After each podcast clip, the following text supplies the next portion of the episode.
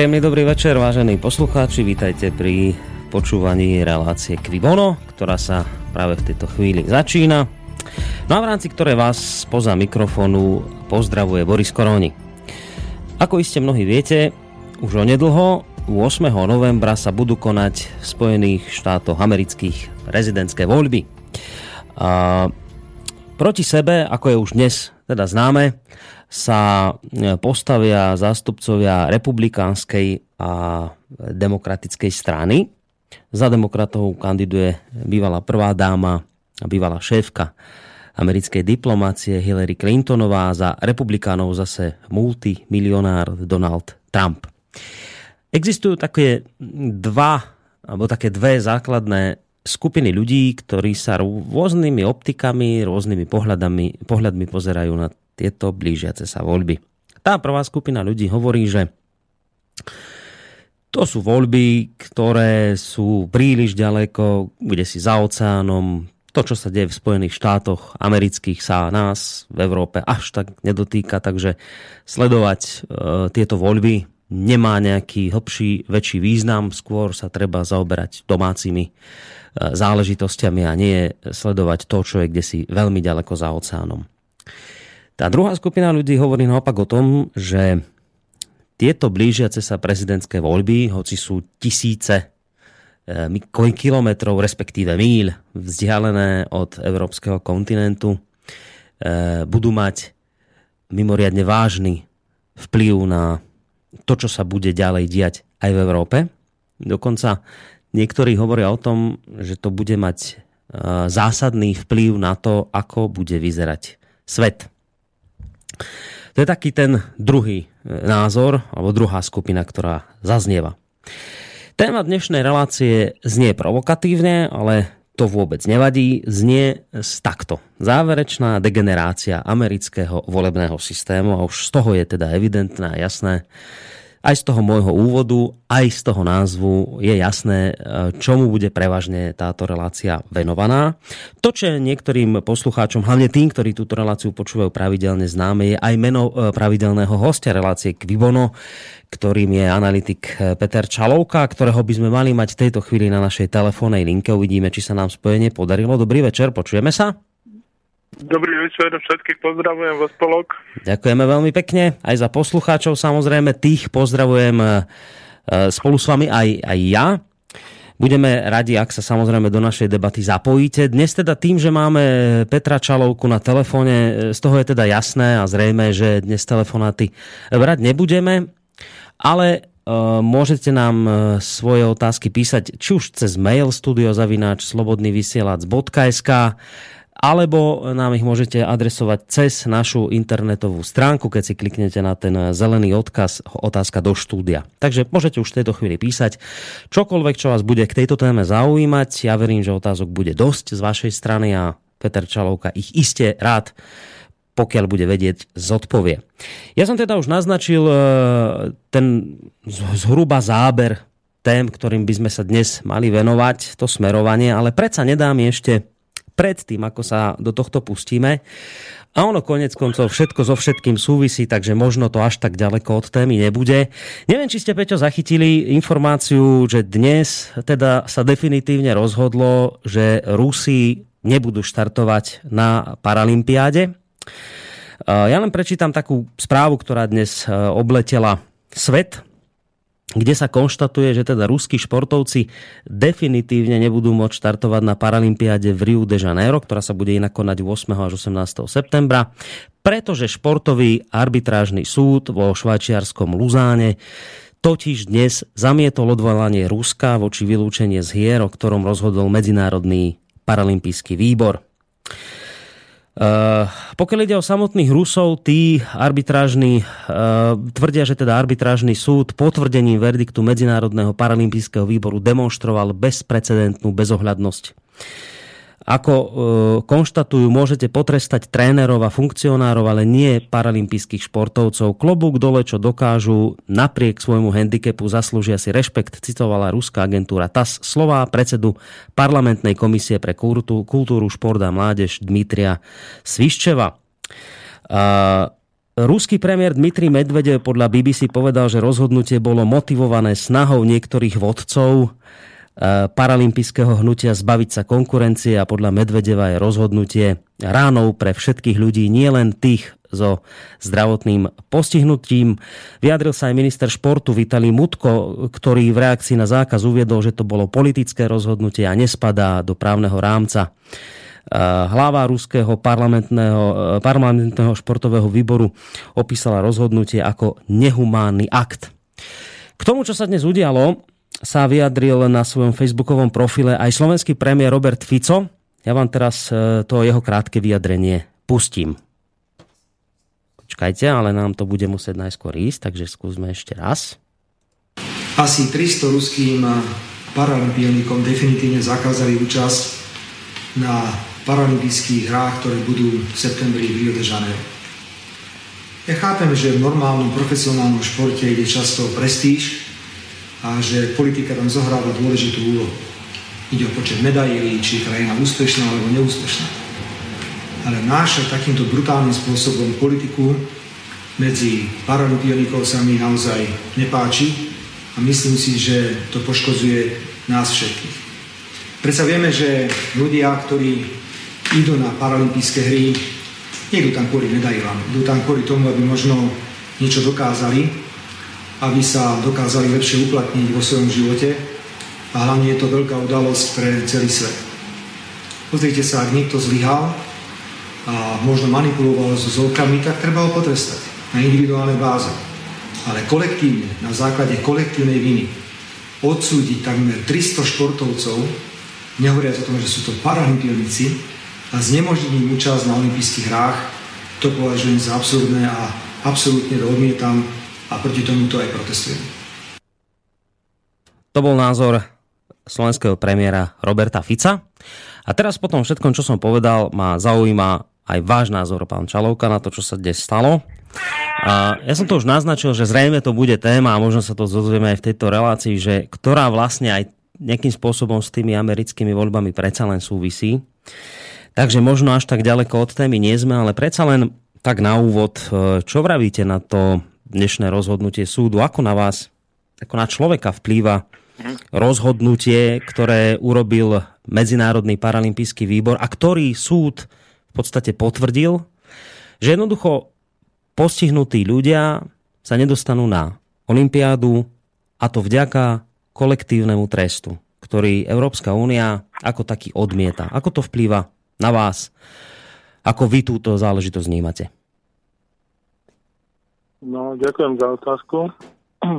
tak e, ja by som začal trochu zo široka. E,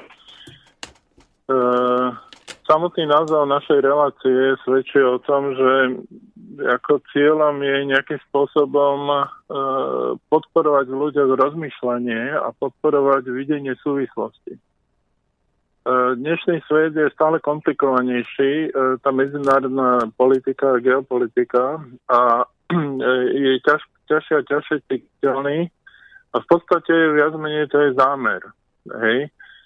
Uh, ovšem, uh, treba vidieť uh, tieto veci súvisiace s Olympiádou v širšom kontexte. Uh, momentálne za posledné možno 1, 2, 3 mesiace sa odohralo tak veľa vecí v medzinárodnej geopolitike, že už e, svet, e, ktorý, ktorý vidíme okolo seba, nie je tým svetom, ktorý bol ešte, ešte možno na začiatku roka. E, a, a to súvisí aj s týmto. Keď, keď by som priamo odpovedal na tú otázku, tak samozrejme to je zásah do olympijského hnutia na úrovni fašizmu. Hej. To už sa ani nedá ináč povedať ako vyvršovať sa e, nejakými, nejakými sankciami e, na, na henských ľuďoch, ktorí celý svoj život e, obetujú športu a vlastne žijú tým, to je najväčší hyenizmus, možno ani väčší si neviem predstaviť. Ale opäť, my to musíme vidieť v kontexte. A kontext je v tom, že napríklad keď sa konali olympijské hry v hitlerovskom Nemecku Hitler, e, keď už nič iné, tak ctil olympijské hnutie a nedovolil si žiadnu vojenskú akciu počas olympijských hier. Ale, ale v roku 2008, 8. augusta, Spojené štáty cez svoju v podstate babkovú masterčenú figurku gruzinského prezidenta Sakašviliho spustili vojnu v prvý deň letných olympijských hier. To je ten neskutočný precedens. Hej. To znamená, to je ako naplutie do tváre celému ľudstvu. Hej, pretože uh, olympijské hnutie uh, ešte za starý Greko bolo založené na filozofii, že sa nesmie konať vojna. Zrušia sa všetky vojny a športová súťaž bude len športová súťaž, olympijské hry. To samozrejme e, pokračovalo ďalej v Soči. E, počas e, o zimných olympijských hier v Soči tam sa spustila vojna na Ukrajine. Začalo to teda ako násilným prevratom zorganizovaným spoza oceánu, čo bolo dokumentované v podstate aj tým obrovským financovaním, ktoré Spojené štáty poskytli aj neustálými návštevami, či už vedenia CIA alebo e, čelných predstaviteľov Spojených štátov e, pred samotným pučom po puči e, na Ukrajine. A to znamená, Spojené štáty sa dostali do pozície, že už nefunguje ako keby dvojité, dvojité meradlo že jedna pravda pre nás a jedna pre, pre tých ostatných, ale funguje iba jedno meradlo a to, a to je, že čo Spojené štáty povedia, to bude. Uh, trošku by som povedal, ako viete, toto paraolimpijské hnutie alebo tento zákaz, on svojím spôsobom zatieňuje to, že už sa stala obrovská nespravodlivosť vylúčením ruských športovcov normálnych, normálnych olympijských hier. Hej. E, napriek tomu, že e, ten tým bol oklieštený, tak e, v podstate ruská, ruská tá misia olimpijská svojím spôsobom dosiahla veľmi dobré výsledky. Naprie, je nepochopiteľné, že nielen americké médiá, ale aj, aj povedzme nemecké médiá a európske médiá keď dávali rating e, počtu medailí jednotlivých štátov, tak jednoducho vynechali Rusko, ktoré, ak sa nemýlim, mala byť tuším na štvrtom mieste. A na štvrtom miesto jednoducho ich vyhodili a dali hneď ďalšieho v poradí. Hej. Čiže tá diskriminácia beží. Hej.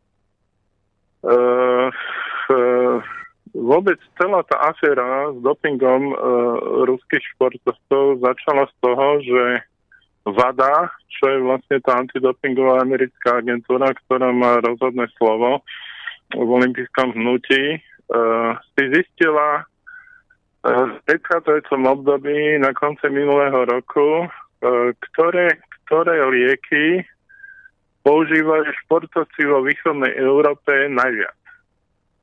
A jednoducho hmm. tam bol liek, ktorý sa volal Meldonium, e, ktorý podporuje fungovanie e, srdcového svalu pri e, zvýšenej záťaži, keď je zvýšená konzumcia alebo zvýšená spotreba kyslíka.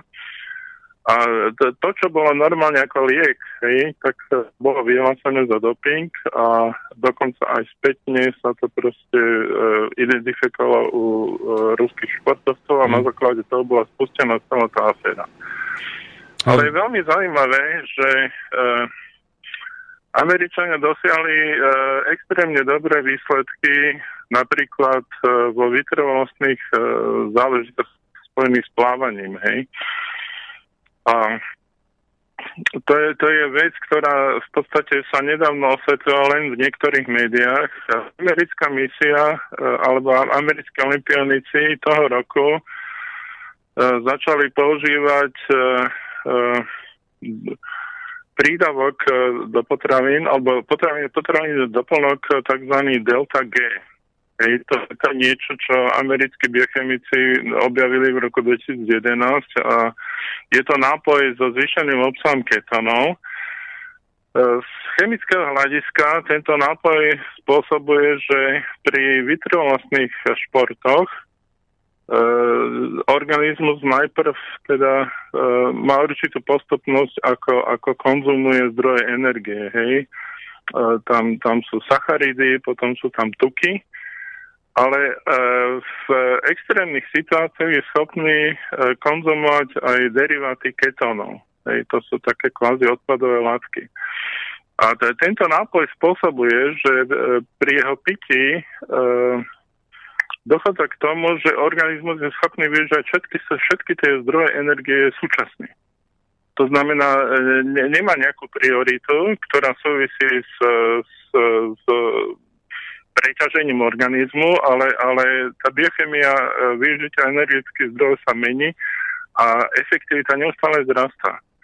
A poviem vám len takú vec zaujímavú, že, že e, majsterka, e, čo, e, americká majsterka v plávaní, ktorá dostala e, zlatú medailu e, vo voľnom štýle, ak sa nemýlim, na 800 metrov, bol o 12 sekúnd, prosím pekne, mala náskok do cieľovej rovinky pred všetkými ostatnými plavcami. 12 sekúnd. A bavíme sa o športe, kde, kde rozdiely v svetových rekordoch e, sa, sa e, označujú zlomkami sekúnd. Okay? To je, to je, e, to je samo o sebe e, určitá, čiže jednoducho e, technologicky americká a olimpijská skupina si našla spôsob, ako, ako využiť e, moderný biochemický preparát, ktorý nie je dopingom a ktorý VADA, tá agentúra pre doping, e, označila akože za, za neškodný mm. doplnok potravy. Mm. Jasné. No a, a takýmto spôsobom vlastne e, ako keby uh, uh, klamú ostatný svet. No, no tak by tých, tých zvláštností e, okolo dopingu je samozrejme veľmi veľa. My sme v relácii Hodina Vlka odprezentovali jednu z informácií, ktorú aj sme zavesili ku nám na stránku. Ja to len tak v skratke poviem. Ehm, celú túto kauzu okolo ruského dopingu mal ako prvý vysnoriť e, istý nemecký investigatívny redaktor, volá sa Hajo Sepel, robí pre ARD. On totiž to e, mal pôsobiť ako buď teda on, alebo priamo si niekoho našiel, kto mal pôsobiť ako nejaký športovec, ktorý sa chce dostať k dopingu a takto sa mal nejako infiltrovať do ruského týmu a teda odhaliť túto dopingovú aféru. Čo je ale zaujímavé a čo už sa nehovorí ďalej v médiách je to, že tento istý nemecký redaktor sa potom neskôr infiltroval aj do medzi športovcov. E, navštívil istého ginekológa, ktorý ale teda skôr ako tú ginekologickú prax e, vykonával prax, že ponúkal doping pre britských športovcov. Tam lietali také názvy ako Chelsea, Londýn, celý ten fotbalový tím, rôzne iné športy ako tenisti a neviem kto všetko. Mal mať pod svojim palcom okolo 150 britských tenistov, e, športovcov. S tým, že keď vlastne toto odhalil, a on to aj natočil na kameru, dokonca ARD odvysielala eh, toto, túto reportáž so skrytou kamerou, kde odhaľoval eh, doping britských športovcov. A keď tento istý redaktor nemecký oznámil svoje zistenia spomínanej organizácii, ktorú ste aj vymenovali, antidopingovej, tak sa proste všetko toto zamietlo pod koberec a nikto doping britských športovcov neriešil to nie je ospravedlnenie toho, že ak niekto berie doping, ako povedzme niektorí ruskí športovci, že je to v poriadku. Len, len týmto sa, hej, tomto, len týmto sa no. poukazuje na to, že sa exemplárne potrestal jeden národ a podobné problémy možno väčšieho charakteru sú aj inde a to sa zámerne nerieši. A teraz ako by toto jedno kolektívne potrestanie Ruska nestačilo, hoci teda niektorí tvrdia, že to bolo zmiernené tým, že nakoniec viete, ten medzinárodný výbor nepotrestal ruských športovcov unizono, že im dal všetkým zákaz, ale že to potom nechal na tie jednotlivé, e, na tie jednotlivé, teraz presne neviem, ako sa to povie to slovo, nie výbory, ale proste tie, neviem, ja... Ako ľahká atletika, plávanie. Hej, presne, presne, tak, tie, tie jednotlivé športové asociácie alebo také niečo, čiže akože to zmiernili. No ale v prípade týchto paralympionikov tam, tam prišlo niečo čo je pre mňa osobne neuveriteľné, lebo my, pán Čalovka, tu počúvame z úst rôznych politikov už dlhé roky, že či budete sa baviť, ja neviem, o Benešových dekrétoch alebo o čomkoľvek inom, vždy počujete o migrantoch alebo o takýchto veciach, tak vždy budete počuť, že princíp kolektívnej viny je niečo neprípustné, čo Európska únia a jej demokratické tradície, hodnoty a princípy proste hlboko odmietajú a princíp kolektívnej viny je neprípustný. A teraz sa... No tak vy ste povedali príklad zrovna Benešej dekrety, kde sa to aplikovalo v plnej miere. No, no veď však tam, tam sa... Dokonca, hej. dokonca aj v ľudskej rovine, že, že tam dochádzalo aj k znásilňovaniu žien no, a k popravám a dodnes sa, žien. Teda. Tak, a kritizuje sa to dodnes, tie Benešové dekrety, práve za, za teda ten princíp ale kolektívnej viny. Ale aj pod koberec, no, no sa. Hej, ale máte, ja neviem, že migrantov a teraz poviete, že, že nie, nie, tam niekto, niekoho zabil, proste terorista a teraz poviete, že, že pozor na moslimov, pozor na islám, že kolektívna vina, to je, to je proste nebezpečné, to opatrne s týmto a tak ďalej. Ale v prípade ruských športovcov sa tvárime, že princíp kolektívnej viny, kedy vy unizono od, odpinknete všetkých paralympionikov, je v poriadku. To je... No ale to sa dostávame vlastne k tej otázke, že, že čo, prečo, prečo je takáto nezmyselná situácia vo svete a prečo je taká nezmyselná situácia v USA. A tým pádom no, sa dostávame k tej hlavnej výborne. otázke, no, to sú voľby. Že už máme premostenie. No tak... tak... Čiže, čiže e, v podstate ide o to, že e, nehovorí sa o tom, ale je to už veľmi zrejme, že v Spojených štátoch e, v podstate existuje e, ako keby vnútorná vojna medzi jednotlivými elitami, ale tiež medzi jednotlivými skupinami. Napríklad e, CIA bojuje proti Pentagonu. Hej. E, v e, islamský štát e, má zložky, ktoré boli financované zo CIA a má zložky, ktoré boli financované z Pentagonu. V roku 2014 sa dve tieto skupiny stretli a začal sa medzi nimi ako doslova ako taký súrový isisácky boj, vojna, Hej, a to bolo jednoducho, e, to bol len odraz toho, že CIA v niektorých veciach stojí proti Pentagonu a každý si robí svoje. Ale, ale toto nie je jediný príklad, takýchto príkladov je viacej. Ďalšia vec je, že, že najkritickejšia otázka uh, v Spojených štátoch je v podstate uh, ekonomická situácia, štátny dlh. Tam to je, to je trošku na dlhé rozprávanie, ale e, samozrejme e, s rozvojom vedy a techniky, s ďalšou e, vedecko-technickou revolúciou sa, sa zmení celá štruktúra výroby. To bude sa očakávať, že to bude okolo roku 2030 a že tam, tam by Spojené štáty mohli nabehnúť znova ako na ten, na ten cyklus, ako že by sa všetko vyrábalo v USA, keďže to budú väčšinou robiť roboti a tak ďalej. Lenže, lenže Spojené štáty dovtedy musia prežiť. A, a, a tá, tá situácia s dlhom a s ekonomikou a tiež e, s udržateľnosťou e, tej hegemon, hegemonistickej pozície Spojených štátov je taká, že e, nie je na to čas. Čiže, čiže e, niektoré veci sa musia vyriešiť teraz. A, t, e, a otázka znie, ako sa to bude riešiť.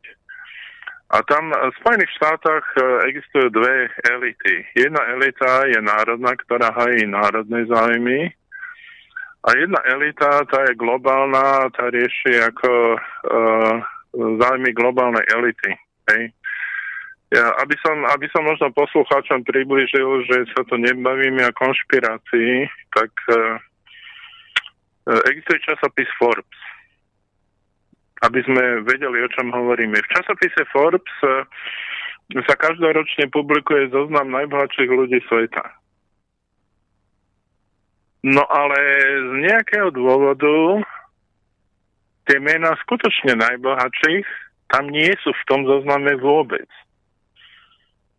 A e, napriek tomu všetci vedia, že existujú. Hej, ja, no ani nemusím menovať, lebo v podstate všetci vieme, o kom hovoríme. Čiže, e, ale keby, keby ako niekto nevedel, tak napríklad poviem meno Rothschildovci alebo proste Rock, Rockefellerovci a tak ďalej. E, určité rodiny alebo zoskupenia alebo klany, hej, to je možno, možno najlepšie nazvať slovom klan, tie, tie sa tam nedostali, nedostali sa, sa tam preto, pretože oni vlastnia ten časopis a oni, oni sú nad tým, oni, oni sú v podstate mimo. To je, to je jedna vec. Ale, ale tá polarita v Spojených štátoch e, má ešte, ešte druhú stránku. To znamená, nielen proti sebe stoja tieto dve elity. No a, pardon, možno, že ešte by som dopovedal, že každá z týchto elit chce tie ekonomické problémy Spojených štátov, ktoré sa nedajú odložiť a musia sa riešiť teraz, chce riešiť iným spôsobom. Globalisti, eh, tí uvažujú, že obetujú národnú ekonomiku Spojených štátov a, a budú riešiť e, e, svet na úrovni globálnych problémov, to znamená globálnu ekonomiku. A národná, e, tá národná skupina, ako čo sú takí, takí konzervatívci, e, v podstate, ktorí chcú zachrániť americkú ekonomiku, tí uvažujú, že to budú riešiť e, na úkor celého sveta, ale e, budú sa snažiť zachrániť americkú ekonomiku. To znamená, obetujú svetovú ekonomiku. To, to, to sme v určitej podobe videli v roku 2008, keď začala kríza, ktorá vlastne stále pokračuje, hej, len E, sa hovorí o druhej vlne krízy, ale to sú, to sú talafatky pre, pre uh, ľudí, ktorí sa mu nerozumejú. Kríza funguje stále. Kríza pokračuje z roku 2008, nebola vyriešená a prehobuje sa a o tomto sa stále bavíme. Čiže uh, uh, buď, uh, buď sa to vyrieši na úkor USA alebo na úkor sveta. A každá z týchto skupín to rieši ináč. E, okrem tohto ešte existuje teda druhé rozdelenie, ako som spomínal, a to je rozdelenie, že počas studenej vojny boli rozumní politici. Politici, ktorí si museli odpracovať ako tie geopolitické záležitosti, to mnohí z nich e, vlastne stáli pri, pri zrode e, geopolitiky ako takej. Hej. E, to sú E, v podstate tí, tí starší americkí politici, ktorí niečo v živote do, dosiahli. E, a hm. potom je tu mladá generácia, e, ktorú by som nazval kinder management. To sú mladí, ktorí došli k tomu kormidlu moci, najmocnejšie krajiny na svete, ale ktorí jednoducho sú tupí. Oni nemajú skúsenosti, nemajú vedomosti, nemajú zájem o to, aby sa vzdelávali, pretože oni majú, oni sú opantaní pocitom toho, že sú pri kormidle, ale, ale nemajú tú zodpovednosť, e, e, ktorá, ktorá presahuje ten, ten rámec e, bežnej interakcie, e, ktorý, ktorý mali tí, tí, tí politici v dobe studenej vojny. Hej? A to, tí, to, toto všetko vplýva na tú situáciu v Spojených štátoch. Hej? Čiže E, okrem toho e, treba chápať, že vládnúca elita, to znamená skupiny, ktoré podporujú amerického prezidenta e, v, poslednom, v posledných dekádach alebo desaťročiach boli v podstate zastupcami viac menej dvoch najsilnejších finančných zoskupení v USA. Ehm, možno sa niektorým posluchačom bude zdať, že je to zjednodušenie, ale, ale je to reálne, je to tak. Hmm. Ehm, skupina Busha to sú e, v podstate zastupcia ropného lobby.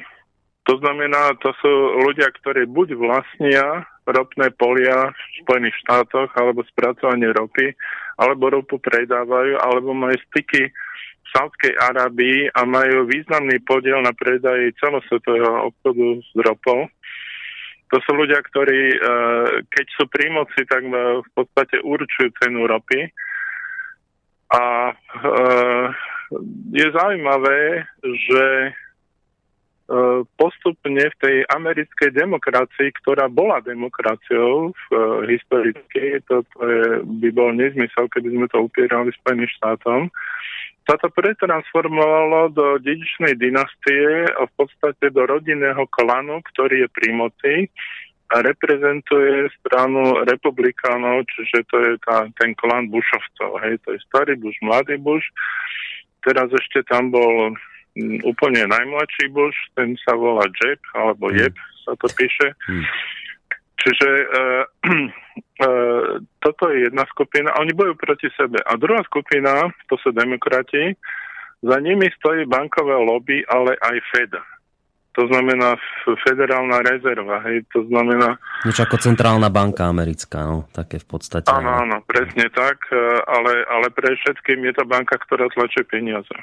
Hej, čiže to, to sme videli okamžite, ako nastúpil Obama, tak ako oni si začali robiť, čo chceli. Hej, bolo treba vybrusliť e, z, z krízy, v ktorej sa Amerika nachádzala.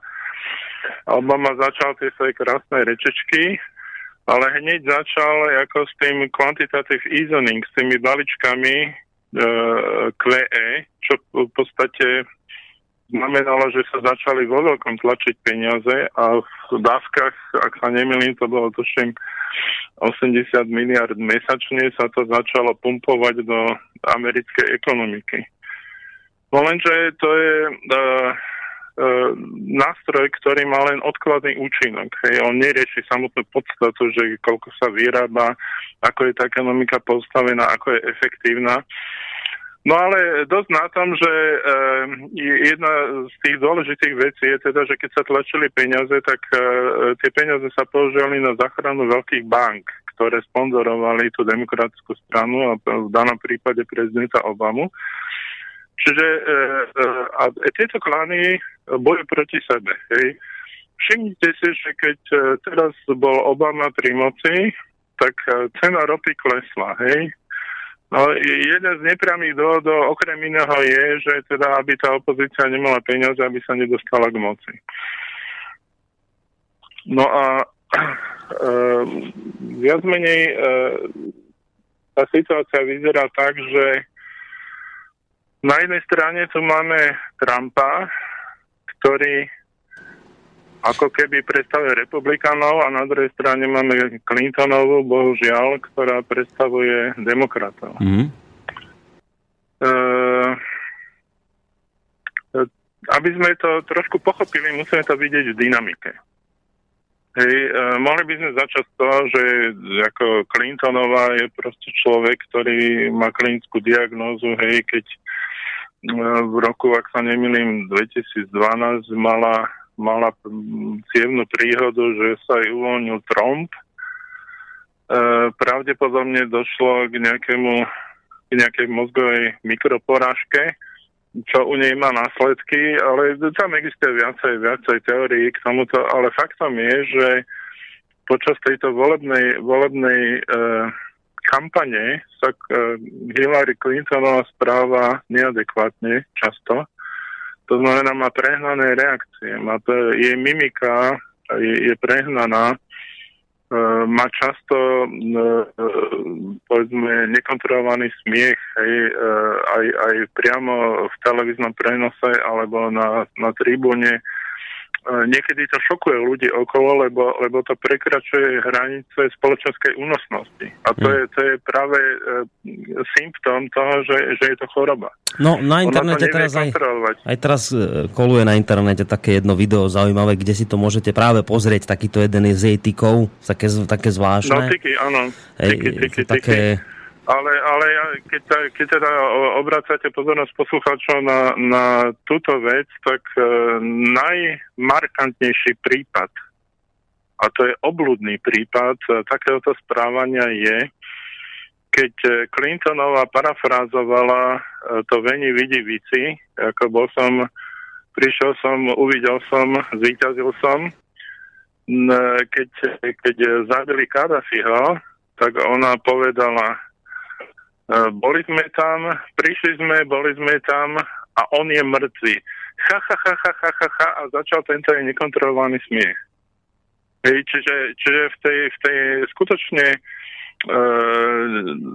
situácii, keď sa, keď sa od VIP politika očakáva aspoň diplomatický takt, keď už nehovorím o nejakom ohľade, hej, a, a plus k tomu e, toto bola v podstate akcia zabitie Kadafiho, akcia za, za vlády Clintonovej, ktorá, ktorá ak sa nemýlim, vtedy bola na čele ministerstva zahraničných vecí, čiže uh, to je krok, ktorý, ktorý hovorí o tom, že ona, ona mm, nemá ani, ani etickú kontrolu už nad sebou. Hej? No, kým A sa teraz tento človek by mal byť, uh, mal byť uh, pre prezidentom ako bývalej najväčšej mocnosti na svete. Ja, kým sa dostaneme k týmto jednotlivým dvom kandidátom, lebo to ma zaujíma, čo poviete aj na Trumpa, aj na Clintonovú, ale keď si to tak zhrnieme, že čo ste vlastne povedali, že vy hovoríte, že v Amerike to momentálne tak, keďže sa bavíme o ich voľbách, lebo to je téma dnešnej relácie, že v Amerike je to tak, vravíte, že tam bojujú medzi sebou viaceré skupiny.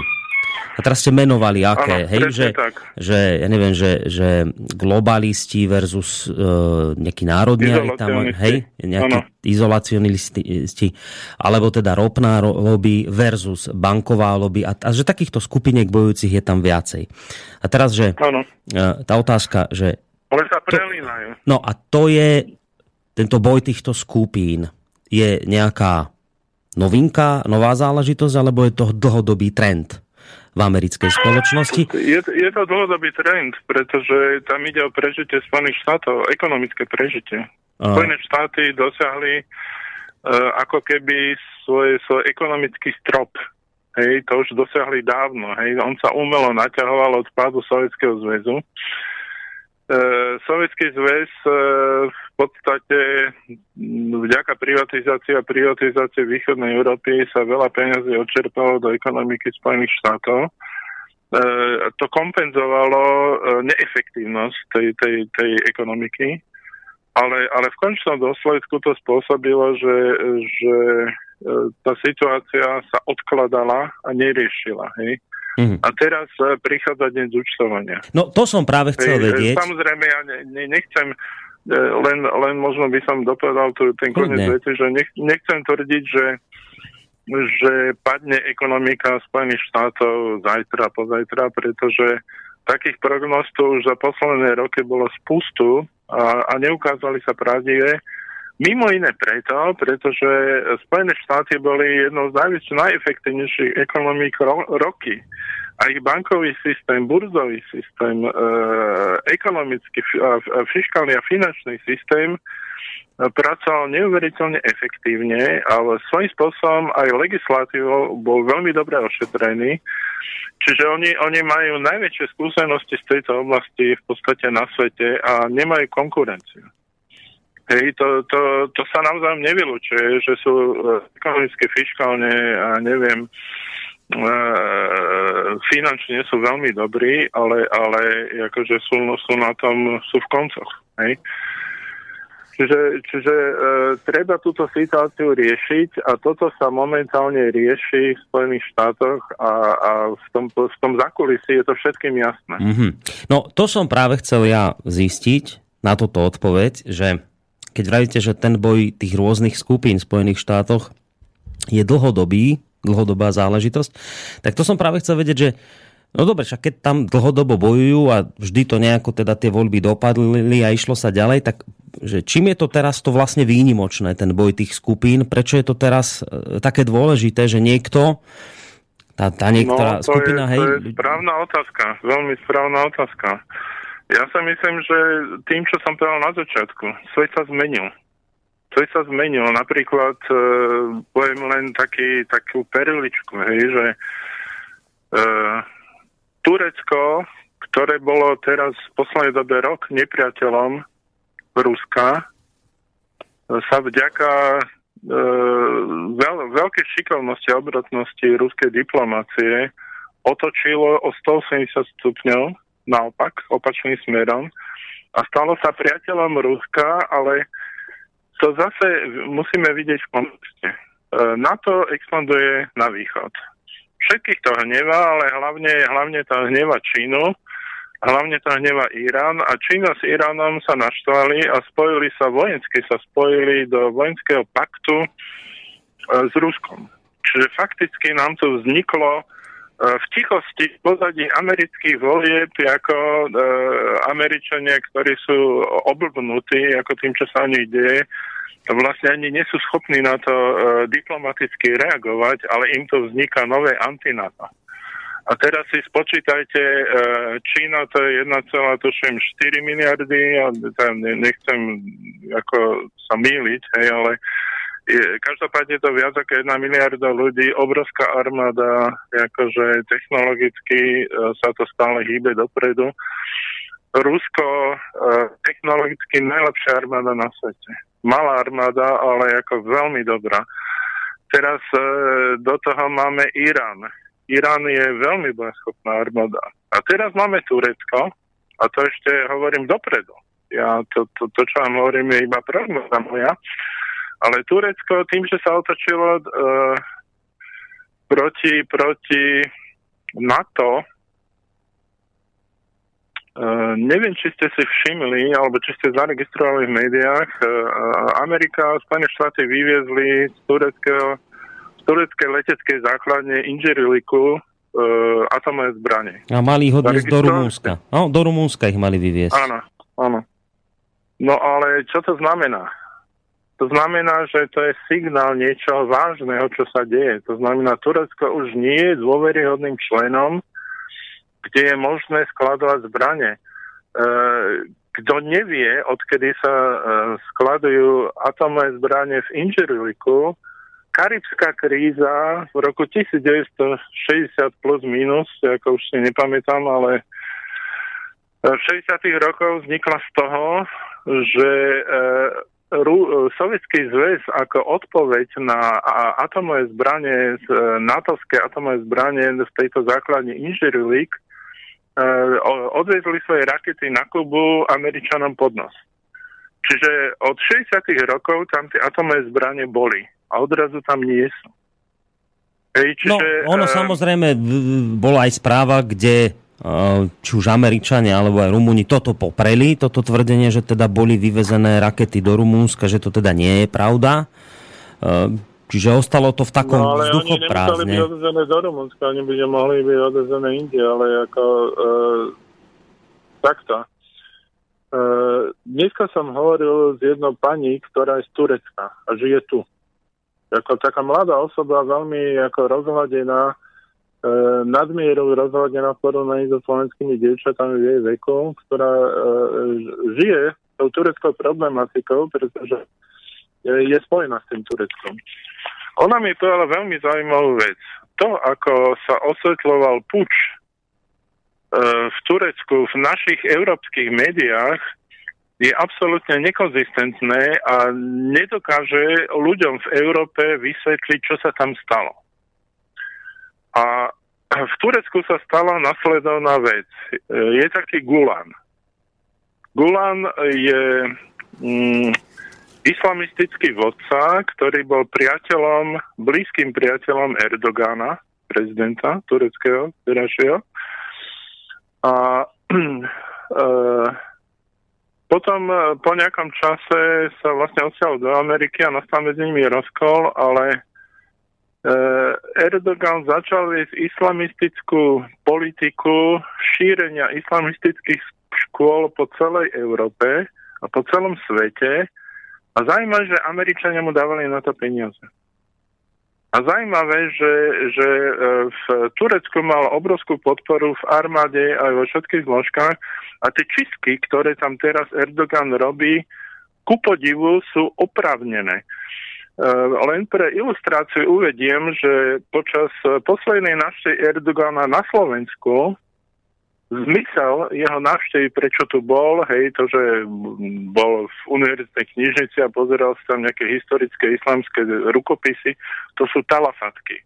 Zmysel jeho návštevy bol, že on došiel zrušiť Gulanové školy, ktoré boli na Slovensku. Pretože Gulan sa stával, si zakladal vlastné milície a proste, ktoré pôsobili po celom svete, ako keby vytváral niečo ako komunistickú infraštruktúru, to, to čo robili komunisti pred 48 rokom u nás a v celej východnej Európe, tak toto Gulen robí vo svete.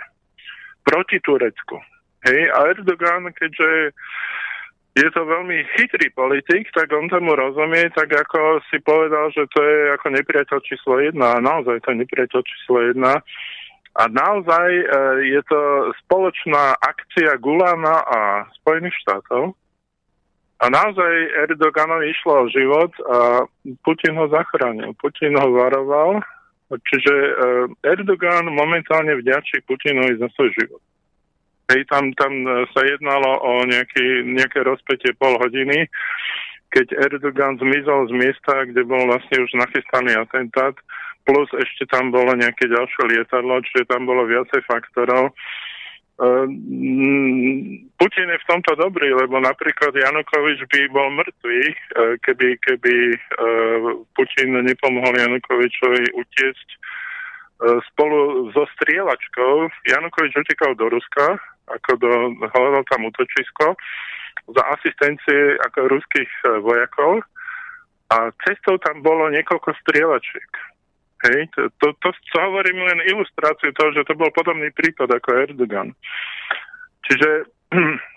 No, pri Erdoganovi... Momentálne... Ano.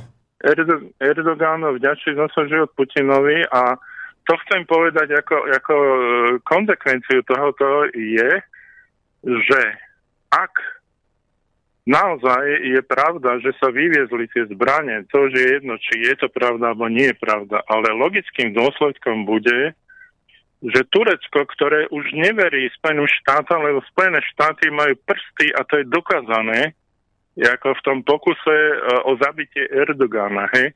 Uh, okrem iného, ako sú tam uh, zábery z priemyselnej kamery, ako, ako jeden z tých hlavných pučistov ide v hotelovou halou, e, respektíve hotelovou chodbou spolu, spolu s americkým veľvyslancom a tak ďalej a tak ďalej a tak ďalej. E,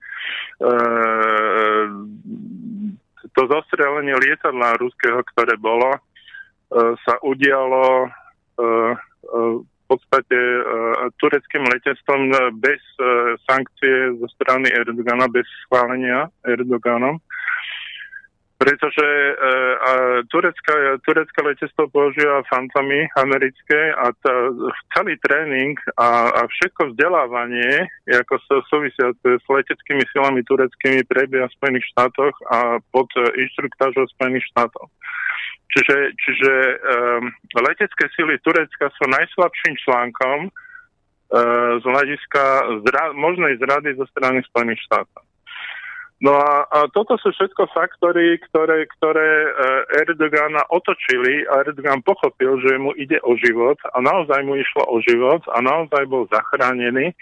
A, a keď je rozumný človek, lebo tam existujú samozrejme obrovské ideologické rozpory medzi Tureckom a, a Ruskom, ale, ale to, že diplomaticky to skončilo tak, že sa spojili, je, je fantastické víťazstvo jednak Putinovej politiky, ale aj tej antiamerickej koalície, lebo, lebo ja si myslím, že ďalším krokom bude, že do tej trojkombinácie e, Čína, Rusko, e, Irán sa pripojí Turecko. A Turecko je jediná bojaschopná armáda v NATO a najväčšia.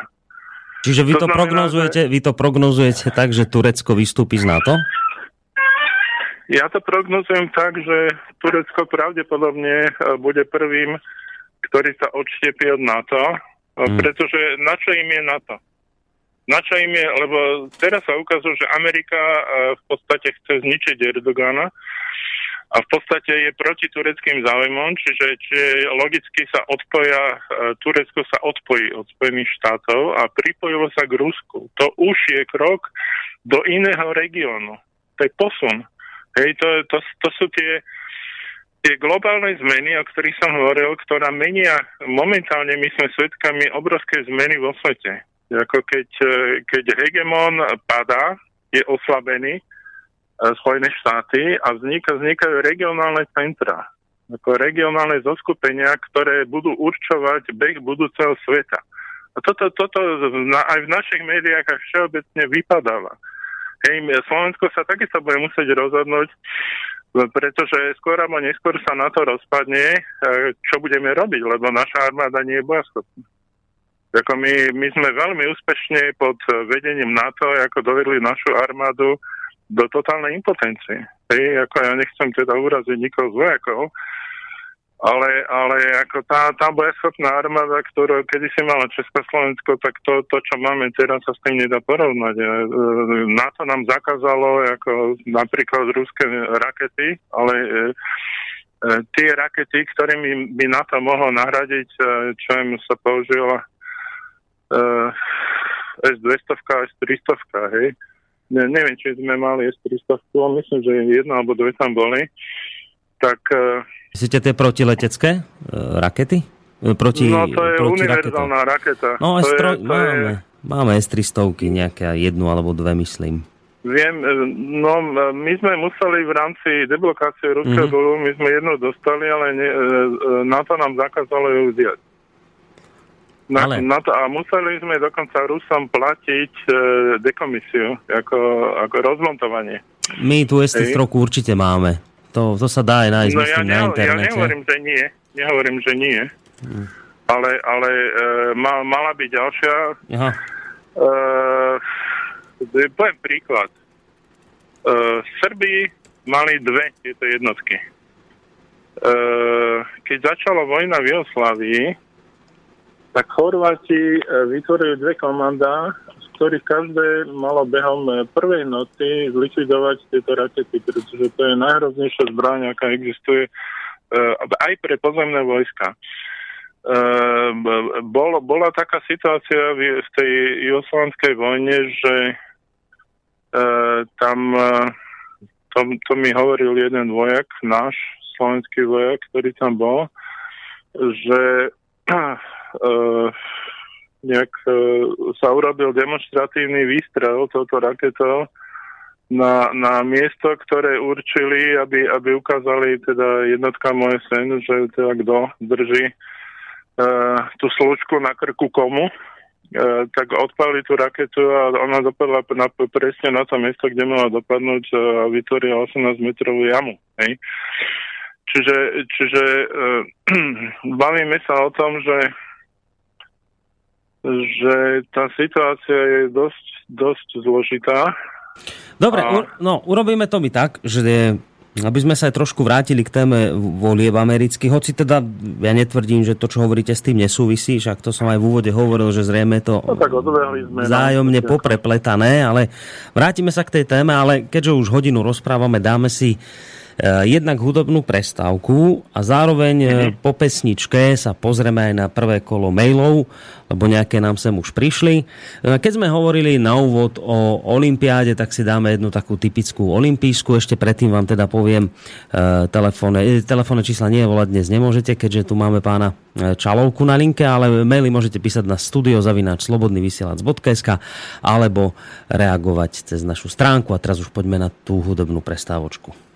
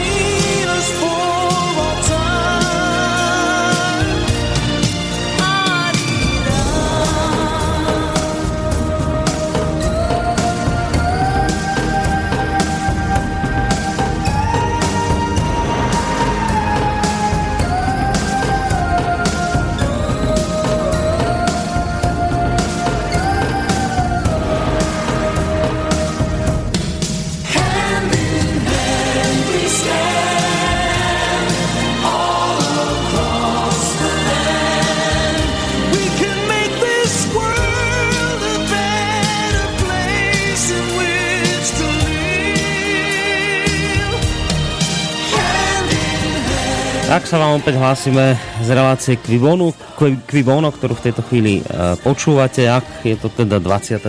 augusta, tak v premiére v inom termíne v repríze. E, hosťom samozrejme tradične analytik Peter Čalovka. Som spomínal pred pesničkou, e, že sa pozrieme na vaše maily, ktoré nám sem prišli. Začnem tými, ktoré teda prišli prvé.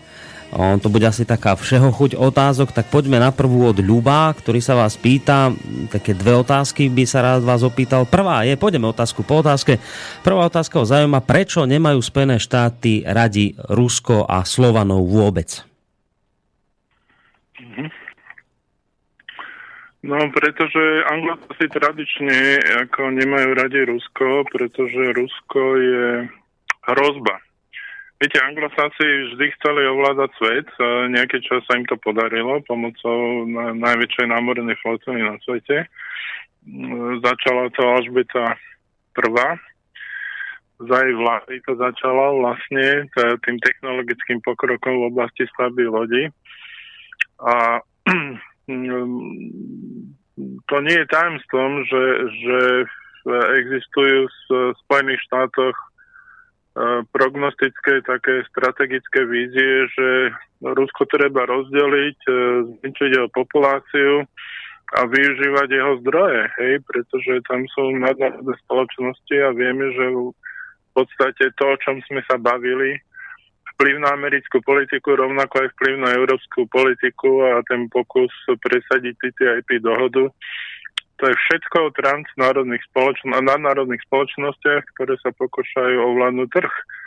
A bez uh, surovín to nejde a Rusko je najbohatší zdroj uh, surovín na pevnine. Hej, bohužiaľ, uh, alebo vďaka Bohu, ťažko povedať podľa toho, na, z akého pohľadu sa na to dívame, ale vo svete sú ešte oceány a to je dve tretina povrchu Zeme. A tam sú takisto suroviny. Lenže, lenže uh, keďže ľudia boli leniví, tak uh, v podstate málo rozvíjali tie technológie ťažby nerastných surovín z oceánu, lebo tam je, je to riziko, že to bude neekologické a že to ovplyvní, ja neviem, populáciu ryb a tak ďalej. Ale ináč budúcnosť je v oceáne. Hej, tam je zbytočné sa tu pachtiť s dobývaním Ruska, keď, keď ešte sú tam dve tretiny nerastov ako na morskom dne. Mm. Hej, ale to, to svedčí o tom, že, že to je krátkozraká stratégia Spojených štátov. Tá druhá otázka znela, že prečo sa stále platí za ropu dolárom a kedy konečne zbankrotujú Spojené štáty, pýta sa posluchač, ktorý nás teda, ako píše v závere, rád počúva. No, že kedy skončí petrodolár, no Putin, Čína na tom pracujú a vyzerá to, že e, to bude skoro. Skoro to bude. Len, len e, opäť, hej, tam je, tam e, veda, veda a technika sa vyvíjajú dopredu a veda a technológie. To znamená, to, um, my máme nejakú predstavu o svete, ale tá je determinovaná našim vnímaním vedecko-technického pokroku. Lenže o 10 rokov to bude natoľko ďalej, že my, my nie sme schopní v podstate predpovedať uh, konzistentným spôsobom, uh, kam, kam sa pohne ľudstvo. Čiže uh, viete, uh, ja, ja vám poviem na to takto. A možno, možno ten nezmyselný petrodolar, ktorý všetkým lezie krkom, e, je v podstate e, pán Božko to tlačí tak, aby, aby ľudia prešli na iné palivo. a, a iné paliva už e, existujú, však je to vodíkový článok, je to spustu alternatívnych palív, len, len e, bohužiaľ teda ako ropná mafia to nepúšťa tie, tie iné technológie. Hej, čiže ja to vidím ako zo širšieho hľadiska. Dobre, poďme ďalej, lebo sú tu, je to zo pár tých mailov, aby sme sa dostali potom aj k téme, dáme ďalší. To už sa bude vlastne týkať e, témy volieb amerických. E, pýta sa nás e, asi poslucháčka, neviem, lebo sa nepodpísal, pod, nepodpísala. Aký bol dôvod odstúpenia Trumpovho volebného manažéra Paula Manforta? Milióny od Janukoviča? Áno. Hej. Dobre, tak taká krátka odpoveď. Dobrý večer, Fico má u mňa dobrý bod za to vyjadrenie, aj keď ho nemusím a nevolím. Proti vetru sa dnes neciká, napísala Ľubata, ešte vlastne reaguje evidentne na ten úvod relácie, kde som teda púšťal dnešné vyjadrenie Roberta Fica k tomu rozhodnutiu teda kolektívne potrestať ruských paralympionikov. Hneď pridám aj ďalší mail. Dobrý večer, chlapci, ak môžem poznamenať, tak dnešná vaša inf, relácia, teraz neviem, tak píše, že uh, Infovojna, ale my nevysielame Infovojnu, tak neviem, či to teraz k tejto relácii alebo k nejakej inej písal. Uh, všetko už dávno vieme, čiže sa vraj opakujeme. Dobre, píše Pepe, čo hovorí pán Čalovka na Bidenovú návštevu v Srbsku, ktorý tam tlačil mimo iného na uznanie oddelenia USA okupovaného Kosova. Mám správny pocit, že je srbská vláda tiež len bábková vláda USA? Ja si myslím, že srbská vláda je najmenej babková zo všetkých uh, východoeurópskych vlád. Tak by som to vnímal ja. No a tá, Čiže, otázka, eh, a tá otázka, že čo hovoríte na tú Bidenovú návštevu v Srbsku, ktorý tam teda tlačil mimo, mimo iného na uznanie oddelenia USA okupovaného Kosova? No, no, oni to skúšajú, Američania. Američania skúšajú všetko možné, ale, ale obávam sa, že sa im to nebude dariť. A bude sa im to dariť stále menej a menej. Však e, tam, tam bola Čierna hora, hej, a teraz bolo na rade Srbsko, ale Srbsku to neprešlo. Ja, ja viem, tam, tam je odpor obyvateľstva voči USA príliš veľký, však nakoniec uh, je aj za čo, hej, že ich bombardovali aj pozabíjali im spustu ľudí vlastne na konci 90. rokov v tej vojne. Dobre, dáme ešte dve otázky a potom pôjdeme ďalej. E, Dobrý večer, na momentik odbehnem od vašej témy. Ministerka spravodlivosti Žitňanská sa v posledných dňoch posadila na čierneho konia likvidácie slobody slova na Slovensku v rámci zúrivého boja proti extrémizmu sa budem okrem rušenia nemenovanej parlamentnej politickej strany usilovať aj o umlčanie slobodného vysielača. Obávam sa, že prichádza éra nového slovenského komunizmu, ktorý možno bez nadsázky nazvať štátnym terorizmom. Pozdravuje a palce drží Fero. Tak túto otázku si možno ešte môžeme nechať tak k záveru relácie, ak bude čas, že to okomentujeme. A pridám ešte jeden mail. Zdravím do štúdia aj pána Čalovku. Chcem sa opýtať, či máte informácie, že zo Slovenska e, prelietávajú MiG-29 ponad Zemplínsku šíravu na Ukrajinu. Bývam v tejto oblasti a za posledné dva týždne sa to dialo minimálne 5 krát. Leteli dva stroje viditeľne nízko. Ďakujem za váš názor, pýta sa Gabo z Michaloviec. Mm, ja teda priznám sa, toto mi nejako uniklo, ale e, nevylučujem, že neustále prebieha vlastne predaj zbranie Ukrajine. Hej? E, Američania napriek tomu, že krajina je v defalte, napriek tomu, že ľudia sú zbedačení, napriek tomu, že hrozí rozštepenie Ukrajiny, strata štátnosti a neviem čo všetko, tak uh, Američania, respektíve tá, tá strana americkej elity alebo vládnocej triedy, ktorá uh, viac menej uh, zastáva názor Clintonovej, uh, podporuje, uh, podporuje Ukrajinu v, uh, nejakej, nejakých pokusoch obnoviť vojnu hej, na, na Donbase a toto môže byť e, súčasť e, týchto aktivít. No, To e, znamená, buď, buď sa predávajú tam stroje, alebo, alebo sa predávajú stroje s lesami, hej. Neviem, akej národnosti, ovšem, to si nedovolím tvrdiť, že by to boli naši. Je, som vravel, že sa dostaneme opäť k téme, ale môžete na maily písať studiozavinačslobodnyvysielac.sk alebo cez našu stránku. Vrátime sa opäť e, k tým spomínaným americkým voľbám. Už sme teda hovorili v úvode, že niekto má pocit, že proste tie voľby až také dôležité nie sú. Vy ste naznačili, že dôležité sú a že jednoducho e, nemožno e, to, čo sa vlastne chystá teraz v Spojených štátoch brať na ľahkú váhu. Spomenuli ste teda tie rôzne bojujúce skupiny v rámci Spojených štátov e, ako samotných medzi sebou. E, Keď sa vrátime k dvom kandidátom, jednak Trumpovi ako kandidátovi republikánov a k, k Clintonovi ako, ako kandidátke e, demokratov. Um, oni ako jednotlivci zastupujú ktorú skupinu? Tak eh, Clintonová zastupuje skupinu, ktorá chce zachrániť eh, Spojené štáty na úkor celého sveta. To znamená v podstate to jediné riešenie vojna. Ale tá, táto skupina, e, tá, tá ako keby národná elita, americká národná elita, e, v podstate e, je obmedzenejšia. Oni, oni nechápu, že keby, keby aj sa začala nejaká vojna, hej, aj keď tá vojna nejako nehrozí. Hej, nehrozí, pretože tam, tam by nemal kto bojovať a technologicky Spojené štáty si dovolím tvrdiť, že by to prehrali tak uh, tie Spojené štáty by to postihlo tiež tá vojna. To už není, není doba druhej vojny, že by sa to neodohrávalo na území Spojených štátov. A Trump chápe, že Spojené štáty nemajú zdroje na to, aby dominovali celému svetu. Čiže Trump uh, uvažuje o ceste, že by sa preformatovali Spojené štáty. Uh, uh, pravdepodobne E, tam budú nejaké občanské potičky, nejaká možno menšia občanská vojna. Bez toho to už asi nepôjde.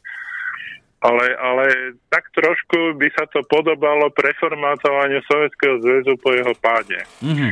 Čiže, čiže bude, to, bude to nepochybne spojené s geopolitickým zemetrasením, ktoré zasiahne aj zvyšok sveta nejakým spôsobom. Mm, čiže vy hovoríte, že, že Clintonová zastupuje tie národné elity, Áno, a, a Trump, A Trump? nadnárodnú elitu. nadnárodnú, čiže tú, Nadnárodnú. tú globálnu. A teda kým, ak to správne chápem, že kým Clintonová a za ňou stojaca elita má chuť riešiť e, komplikovanú, zložitú situáciu Spojených štátov nejakými skôr silovými riešeniami, alebo aspoň teda nejakými silnými rečami, tak tá globálna No, elita... skôr, skôr vojnou. No, a tá globálna elita, tá globálna elita, ktorú zastupuje Trump, ako hovoríte, tá má chuť urobiť akože nejakú takú perestrojku v rámci Spojených štátov samotných, že, že tí práve Áno, nechcú takéto silové riešenia? Nie, takto, tam e, ekonomickú, e, viete, ako ne, vojna nie, nie je vždy východisko. Vojna je východisko pre ako ľudí bez strategického uvažovania a tupých ľudí v podstate. Ľudí, ľudí, ktorí používajú silu, pretože nemajú rozum. Hej. E, Všimnite si e, Putin, Putin, Putina ako dobrého štátneho manažera. Hej. On mohol tisíckrát začať vojnu, mohol ju začať e, s Tureckom, mohol ju začať s Ukrajinou. Nikdy vojnu nezačal. V roku 2004, e, to, to sa málo spomína, hej, v roku 2004 hrozila, hrozil veľký vojnový konflikt medzi Indiou a Pakistanom. To bola ako u, u strategických analytikov e, významných, ktorí majú slovo vo svete, to bola hotová vec. Sa považovalo za hotovú vec, že, že začína veľká vojna medzi Indiou a Pakistanom. NATO, NATO nebolo schopné s tým nič urobiť. NATO sa obratilo prezidentovi Putinovi, teraz neviem, či v tej dobe bol prezident, uh, ale jednoducho sa obratilo uh, k Putinovi tým, aby išiel a urovnal to. Teraz Putin zorganizoval stretnutie čelných predstaviteľov Indie a Pakistánu v Kazachstane v tom roku 2004 všetci sa mu smiali. Oni, oni neboli ochotní sa ubytovať v jednom hoteli. Hej, oni sa tak nenávideli, tam boli tak, tam to tak iskrylo, že, že to, to bolo naozaj na hranici vojny. Putin e, ich ukecal a urovnal to. Dodnes sa tie vzťahy zlepšujú, India, Pakistan. Hej, čiže e, tam získal ináč Putin dosť veľkú autoritu. Na to e, samo priznalo, Putina ako lídra, ktorý má väčšie slovo ako ktokoľvek z NATO. To znamená aj ktokoľvek z USA. Uh, prečo, prečo, tam bola jedna z otázok, prečo, prečo je taká rusofóbia v Spojených štátoch? No preto je rusofóbia, pretože Clintonová si uvedomuje, že keď vyhrá, bude musieť uh, jednať s Putinom a, a ona má z Putina panický strach, pretože Putin čo, čokoľvek sa chytí, tak to vyhráva. Ako z, z diplomatického hľadiska, alebo aj dokonca z vojenského hľadiska. A, a Clintonová nemá na to ľudí. E, tiež by sme mohli napríklad e, e, povedať o Clintonovej z hľadiska z hľadiska dynamiky. Všetci vieme, že Clintonová v podstate bola ohrozená tými, tými svojimi uh, odhalenými hackermi odhalenými aktivitami mm. v, na svojej e-mailovej stránke, tak uh, aby, aby, aby trošku sme do toho znesli také konšpirácie, ale aj faktov, uh, aby sme pochopili tú, tú, tú celú zložitosť, tak E, stalo sa taká vec, že 30. júna na leteckej základne americkej Andrews bol Biden, viceprezident, zástupca globálnej elity, ktorý je demokrat, teda z Clintonovej strany a ktorý mal letieť na nejakú zahraničnú cestu. A teraz e, tam odrazu na tej báze bola nejaká nepochopiteľná strieľačka a, a Biden odložil let. Teraz to pokračovalo. E, 5. júla Clintonova išla na vyšetrenie do FBI a v, mal, mal tam svedčiť jeden svedok, čo bol človek z OSN. No a 7.7. Uh, FBI oznámila, že nebude teda obviňovať Clintonovo. Ale ministerstvo zahraničnej veci povedalo, že aj tak bude Clintonovu vyšetrovať. Čiže jej hodili sl- uh, národná elita povedala, OK, necháme ťa tak, ako uh, možno, možno mm, tá situácia, tá strieľačka na základni, ju, ju lepšie treba vysvetliť. Uh, spoločne, spoločne s Clintonovou uh, vystupoval aj nejaký Sanders. Hej, to, to, to si všetci poznáte z tej demokratickej mm. strany. To je starý človek, ktorý vlastne bez nejakého dopingu to, to nezvládol na tribúnu. To je taký starec s nadhrobom. Hej, čiže Clintonová nemá konkurenciu, ale ten Sanders povedal, že ju podporí. Ale, ale e, Biden sa vyjadril, a Biden je tiež z tej istej strany, že on vlastne ľutuje, že vlastne on mohol kom, ako keby kandidovať v týchto voľbách. Že vlastne sa nad tým zamýšľa, že prečo nekandidoval. Keby Biden kandidoval, tak pre Clintonov je to smrteľná smrteľná konkurencia. Ale keby Biden ne, neexistoval, nebol, tak sa Clintona, Clintona udrží. Hej? keby sa chcela zbaviť, hej, ako sa dá zbaviť viceprezidenta? No tak sa dá zbaviť, že na leteckej základne, kde sa pre, viceprezident náhodou vyskytne, sa stane náhodná strelba, nejaký e, profesionálny vojak americký sa zblázni a začne strieľať do svojich spolubojovníkov.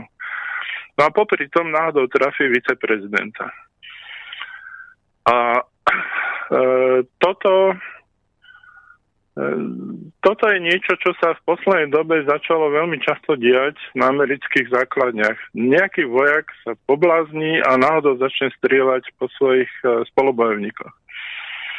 No a, a keď keby sa zistil, že teda je to blázen, tak oni samozrejme by ho zabili, ale Biden by už bol mŕtvý.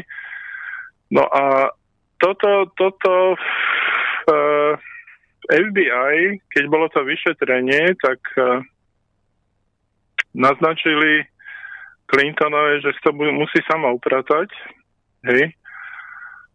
A e, mal dojsť svedok z OSN, ktorý, ktorý mal svedčiť e, v tom prípade Clintonova a ten na neho spadla činka. E,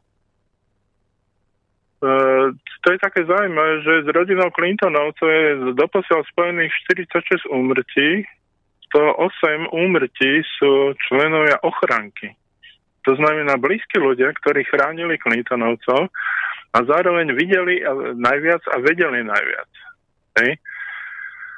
Uh, zomrel mm, hacker, ktorý sa dostal do, do tej mm, schránky Clintonovej a tak ďalej a tak ďalej.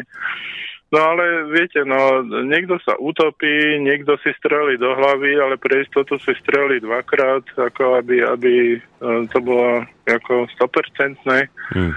Niekto skočí z okna a zabudne, že nevie lietať. No takéto veci sa dejú. No, s tou Clintonovou sa momentálne spája hneď naraz viacero škandálov, pokiaľ spomínate hackerov, tak jednak to zverejňovanie mailov, ktoré ona mala písať ešte ako ministerka zahraničných vecí nie cez nejaký zabezpečený server, ale cez svoj súkromný. Ano, do, ano, toho, do, toho, do toho okrem iného vlastne sa teraz e, ukázalo aj to, že a to tesne pred konventom e, demokratov vyplávalo na povrch, sa ukázalo, že spomínaný Bernie Sanders, ktorého spomínate, e, vlastne nemal šancu v primárkach, lebo sa lebo sa mm, e, demokrati dohodli, že teda mu nedajú šancu. Toto bolo vlastne tiež, sme sa dozvedeli z tých uniknutých e-mailov. Šéfka potom, e, myslím, celej tej chvolebnej kampane aj odstúpila, alebo niečo, nejaká taká šéfka, neviem, neviem teraz si spomenúť presne čoho, ale proste odstúpila na základe tohto škandálu, na základe ktorého sa ukázalo, že Bernie Sanders vlastne nemal šancu a nebola to rovná súťaž. No a teraz do toho všetkého sa ukázalo aj e, také dosť úzke prepojenie známeho finančníka Georgia Soroša na vtedajšiu ministerku zahraničných vecí Hillary Clintonovu, ktorej keď poradil troch kandidátov, ktorí by mali radiť, e, ktorí by mali nejakým spôsobom vyriešiť napätú situáciu v Albánsku v minulosti, tak jeden z tých ním menovaných návrhov bol aj Lajčák, ona ho potom hneď aj počúvala, teda Lajčáka tam poslala. No a e, teraz najnovšie, neviem, či ste zachytili, lietajú vo vzduši aj informácie, ktoré zverejnila konzervatívna skupina Judical Watch. Tá zverejnila e, jednak e-maily spojené s Clintonovej pôsobením ako ministerky a z tých má byť ďalej zrejme aj to, že ľudia, alebo teda organizácie, ktoré darovali peniaze jej mimovládke Clinton Foundation, mali zároveň aj nejaký zjednodušený prístup ku samotnej Clintonovej do tohto fondu Clintonovej mala dať vyše 10 miliónov dolárov Saudská Arábia. To isté mal urobiť e, pre fond zať bývalého ukrajinského prezidenta. Ide o Viktora Pinčuka, zať Leonita Kučmu libanonsko-nigerijská organizácia s obchodným záujmom v veľkom meradle investovala 5 miliónov a takto by som mohol pokračovať ďalej. Čiže to je ďalší ako zo škandálov. Čo týmto všetkým chcem no, povedať ale... je, že mhm. a, a čo sa chcem opýtať, že um, v poslednej dobe sa na tú, a teraz ešte tá choroba do toho, tej Clintonovej, tie zvláštne stavy, že v poslednej dobe sa na tú Clintonovú toho ako si naliepa veľa tých rôznych škandálov. No, možno taká No vec je, prvá vec je teda, že e, e, to, čo vy nazývate škanálmi, je normálna prax. Ako odjak živa vždy v každom štáte sa, sa kandidáti na prezidenta uplácajú. To dojde niekto s obálkou a proste hodí sa obálka, alebo sa hodí na účet peniaze, ale e, to je vystopovateľné, tak sa to rieši rôznymi takými okolnými cestami. E, keď si vezmete napríklad e, no, Korea, prví dva prezidenti, no neviem, či prví dva, ale prvý určite ako išiel do väzenia za to, že mal tajný fond. Hej, to ak- ako po olympijských hrách v 88. v Soule e, vlastne ako keby to bolo spustenie demokratizačného procesu v tej Koreji, lebo do vtedy bola diktatúra. A to je len jeden z tisíc príkladov, že všetci, čo idú do volieb, v podstate majú tajné fondy a majú, majú fondy na to, aby im tam rôzne takéto zaujímavé skupiny prispievali. Hej. Čiže tá- zaujímavá skupina potom po voľbách dojde a dožaduje sa Hej. ako svojich nárokov. Ja nepochybujem, ale v prípade Clintonovej, na rozdiel od tých ostatných, to akoby všetko vychádza na povrch. Tí druhí to možno vedia nejako Áno, áno, áno, schovať, lebo, tak lebo mm, Clintonová toho má veľa na rovaši a Clintonová pre tých rozumných e, starých kozákov e, z tej, z tej e, doby studenej vojny, ktorí momentálne figurujú e, ako globalisti, ako tá nadnárodná elita, hej, tak e, pre nich e, to je Clintonová je vojna.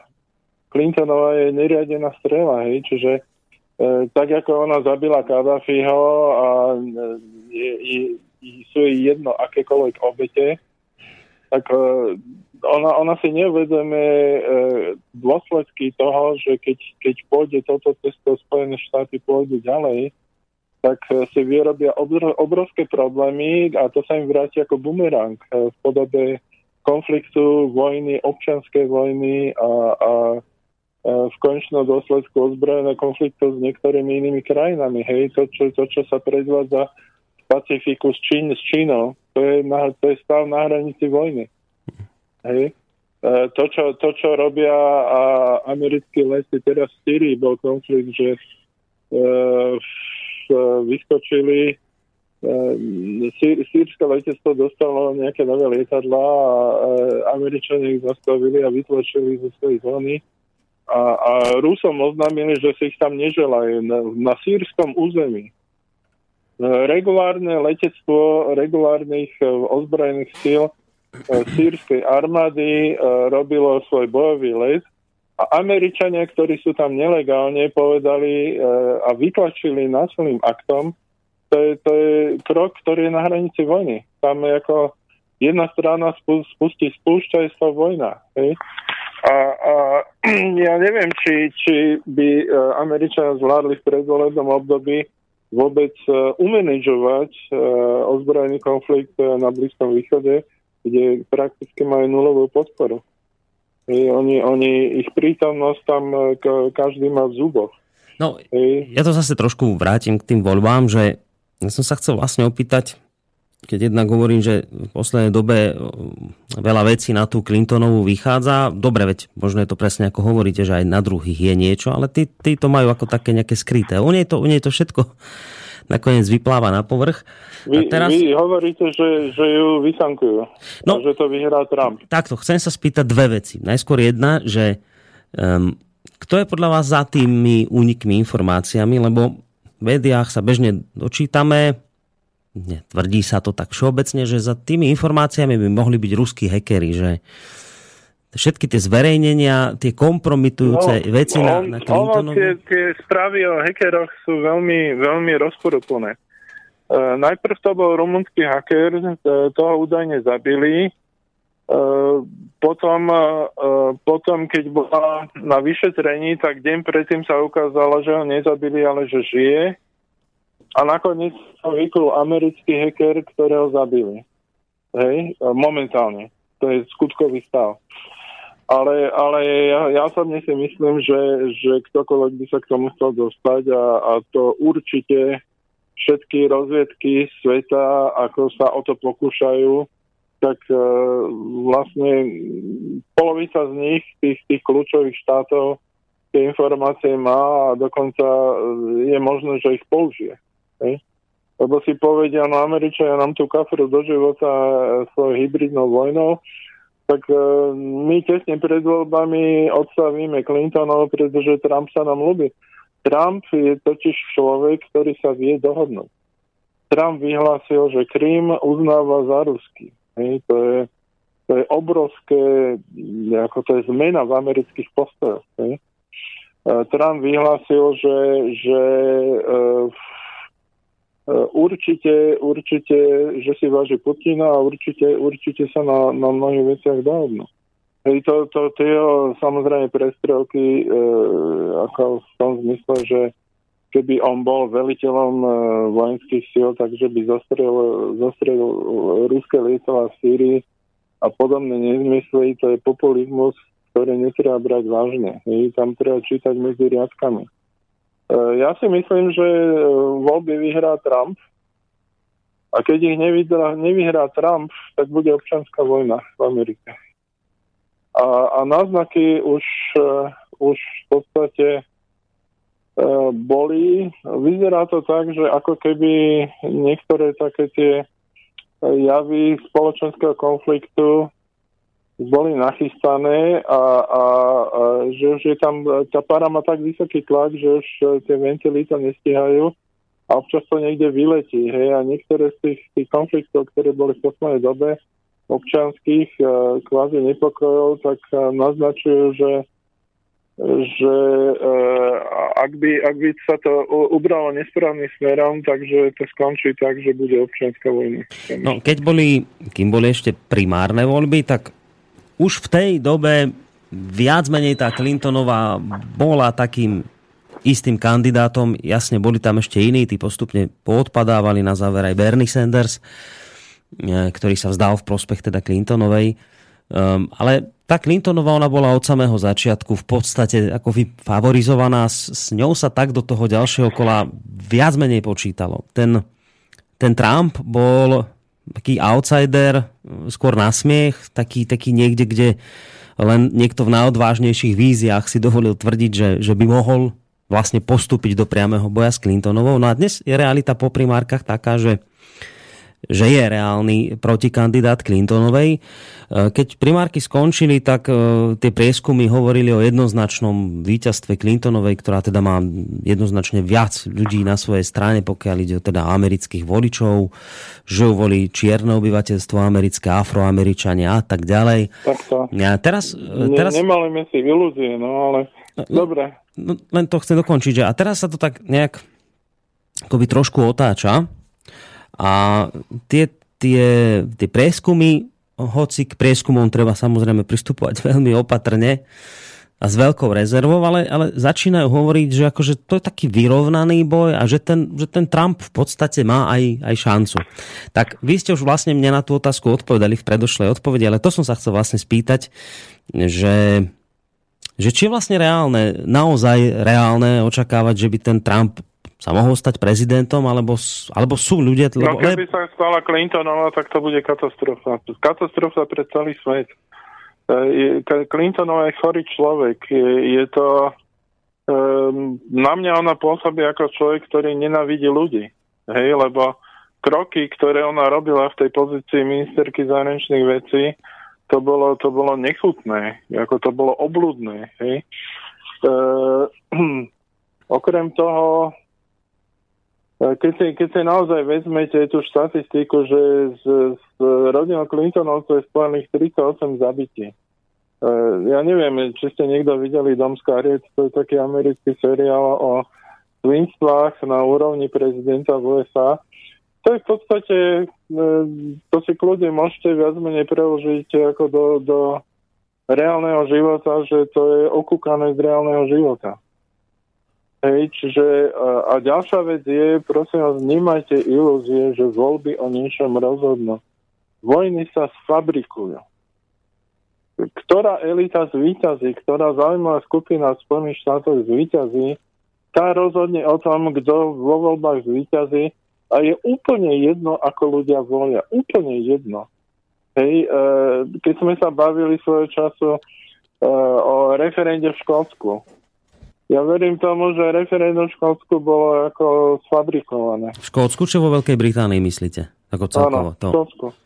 V Škótsku? O oddelení, o samostatnosti Škótsku. Ja tak, aha, toto. Ja som myslel, že to ste teraz na No Britániu. my sme sa o tom bavili svojho času, my dvaja teda, hej. Tak, Áno, áno, áno. No vtedy to nejaké bolo neúspešné, áno. Už, už viem, hej, hej. No, hej. Ja som no, myslel, no. že ste narážali Ale, teraz... ale ako to, to bolo sfabrikované. To bolo sfabrikované a z okolností predtým e, išla veľká emisia štátnych dlhopisov e, v čínskom juane, čiže ja dokonca si tu vidím v tom súvis, že oni odtiaľ dali financie na to, aby to mali skamuflovať a príslušných ľudí uplatiť. E, ja, existujú indície, že niektoré voľby už boli skamuflované, a ďalšia vec je, že vy hovoríte eh, Clintonová a Trump ako Trump nečakaný, však Obama vzýšiel z nuly.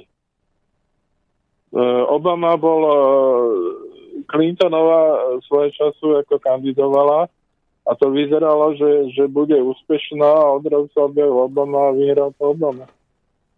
Hej, čiže ja, to, to dokonca vyzerá na taký scenár, že tá vládnúca skupina si ho vybrala, pretože je, sa im pozdával ako lepší obecný baránok. Hej, oni potrebovali človeka, ktorý e, to prekočíruje cez, cez e, americkú ekonomickú krízu aj svetovú a potrebovali e, rozvíriť tie, tie e, projekty sociálneho inžinierstva, e, rozumej tomu, že e, pustiť e, lokálne konflikty, kde sa dá a, a, a v čo najväčšom počte. No. Píše nám poslucháč. Prepačte, píše nám poslucháč Peter, že či sme počuli Piakina z 15.8. Všetky veci ohľadom Trumpa a Clintonovej budú jasnejšie, teda naznačuje, keď si to pozriete. A teda vyhrá Trump, píše. No ja som rád, že spomínate... Vyhrá Trump. Áno, áno, toto napísal Peter, že teda No vyhrá... tak ale to už 5 mesiacov dopredu známe. No. A, no mne, teda, ako ja to tak vidím. No. no, ja som rád, že spomínate toho Piakina, lebo veľa z toho, čo aj vy dnes hovoríte, tak vlastne spomínal aj, aj, aj práve Piakin, už, už spomínaný, ktorý takisto hovoril o tom, že, že vlastne to, čo sa momentálne deje v Spojených štátoch, to je boj tej globálnej elity s národnou elitou a on ešte, ešte tam vlastne doplnil takú zaujímavosť, že akože zabudnite na to, že, že, že bojujú republikáni proti, proti demokratom, že to je tak, že aj republikáni, aj demokrati majú vnútri vo svojich stranách Áno, presne tak, sú rozštiepení. s- tú skupinu globalistov a skupinu Áno, tých národ, áno, národovcov. E, Presne tak. a to je vlastne aj, aj, e, aj akoby dôkaz toho, že aj voči samotnému Trumpovi povstali v jeho strane e, v jeho strane republikánskej e, niektoré kritické To, hlasy. to ale nevadí. To ani nevadí. No. On vtedy, on vtedy, ja som si to kde si aj dal, kde on na to vlastne zareagoval v zmysle, že že to sú vlastne práve tí ľudia, ktorí sa proti nemu v jeho vlastnej strane postavili, ktorí majú, ja to teraz parafrazujem, ktorí majú na svedomí práve ten rozvrat sveta, ktorý dnes vidíte. Tak No. McCain, jeden z nich, no. Zakladateľ ISISu. No, on povedal, prečítam, toto nie je dlhá reakcia, že, lebo oni napísali otvorený list a, a teda kritizovali v ňom Trumpa. No a Trump na e, túto najnovšiu kritiku z vlastných radov zareagoval tvrdením, že signatári listu neúspeli v politike a ich činnosť údajne viedla k destabilizácii situácií v súčasnom svete a dodal, že mená v tomto liste patria ľuďom, ktorých by sa americký ľud mal pýtať na príčiny súčasného chaosu vo svete. Musíme sa im poďakovať za to, že vystúpili do popredia. Teraz všetci v našej krajine vedia, kto nesie vinu za transformáciu nášho sveta na také nebezpečné miesto. Hej? Čiže on vlastne obvinil priamo ľudí v jeho strane, ktorí sa proti nemu postavili, že to sú tí, hej, tí nebezpeční, tí zástupcovia tej, tej národnej skupiny, tej národnej elity, ktorí vlastne pretransformovali na svet na toto nebezpečné miesto a samotný Trump hovorí, že musí sa prestať s touto politikou pchania nos, nosa Američanov do všetkých záležitostí na svete a rozvracania mieru v krajinách. A to vlastne ten Piakin hovoril, že ako tí globalisti chcú, ten, chcú pokoj, chcú, aby už prestali Spojené štáty s touto hegemóniou, s, týmto vytváraním svetového policajta a podobných vecí. To je na, na také doplnenie toho, toho, čo vlastne posluchač píše ohľadom, ohľadom Piakina. Je to tak, e, je to tak, v podstate ten Piakin mnohom má pravdu, mnohom. A ja si myslím, že e, Trump je svojím spôsobom ako keby outsider. On ako keby e, tým, že on sám je miliardár, tak e, ako keby bol zaujímavá skupina sama o sebe a toto trošku mm, on, on sa nehodí medzi nich. Ako, ale zároveň pre tú, pre tú nadnárodnú elitu on je poistkou, že tá jeho nezávislosť e, bude vlastne pozitívom e, v prípade serióznej rozštepenosti republikanov vnútri seba. Hej, čiže čiže e, oni ho postupne ako keby prikrmujú, aby, aby bol na ich strane, tí, tí globalisti. Hm. A majú, majú pravdu. Hej. Čiže tom, ja neviem, no, bol tam, bola taká zaujímavá návšteva Kissingera pred eh, koncom minulého roka eh, v Moskve. E, navštívil Putina. Kissinger to je globálna elita. A Kissinger prišiel, pretože e, americké ministerstvo zahraničných vecí a americká vládnutá elita, reálna ako vláda, nebola schopná niektoré veci poriešiť, čiže on musel zasahovať. Ale viete, e, byť, ako kto, kto o tom pochybuje, hej, tak si postavte otázku.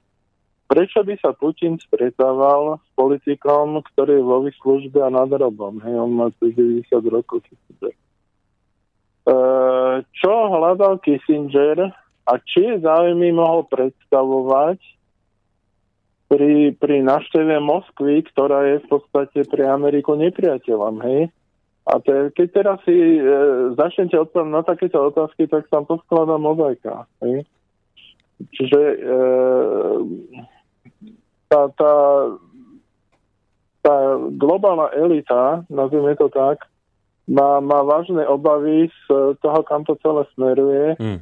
a, a oni, oni vojnu nechcú. Oni nechcú vojnu, oni chcú poriešiť otázku, kam sa presťahovať zo Spojených štátov, keď tie žuchnú, keď, keď to zosypú, hej. Čiže toto je, toto je v podstate um, ako hlavná otázka. Dáme si opäť, eh, dáme si opäť hudobnú prestávku. Predtým len tak, ako aby sme to mali nejak tak komplexnejšie, tak len tak prečítam eh, vlastne sľuby, mm, čo sľubuje eh, Trump pred voľbami. Mm, On hovorí o tom, že chce v prípade svojho víťazstva mm, zmeniť americkú zahraničnú politiku a namiesto miešania sa do záležitosti iných krajín a pomoci iným krajinám ju zamerať na zničenie islamského štátu. Hovorí, ak sa stanem prezidentom, éra pomoci štátom sa veľmi rýchlo a dôrazne skončí. Stratégia iniciovať zmenu režimu nebola podľa Trumpa úspešná, čo sa ukázalo okrem iného v Iraku. Zopakoval svoj postoj, že Spojené štáty urobili chybu, keď uskutočnili inváziu do Iraku a zvrhli režim Sadáma Husajna. Oveľa väčšou chybou je však to, že e, podľa Trumpa odtiaľ rýchlo odišli. Ďalší z jeho akoby sľubov je ten, že v boji proti IS by USA mohli nájsť spoločnú reč s Ruskom. To je to, čo vlastne hovoril aj, aj pán Čalovka už. E, Ako prezident chce dôrazne presadzovať spoločné vojenské operácie na rozdrvenie a zničenie islamského štátu, byť priateľom všetkých umiernených moslimských reformátorov na Blízkom východe.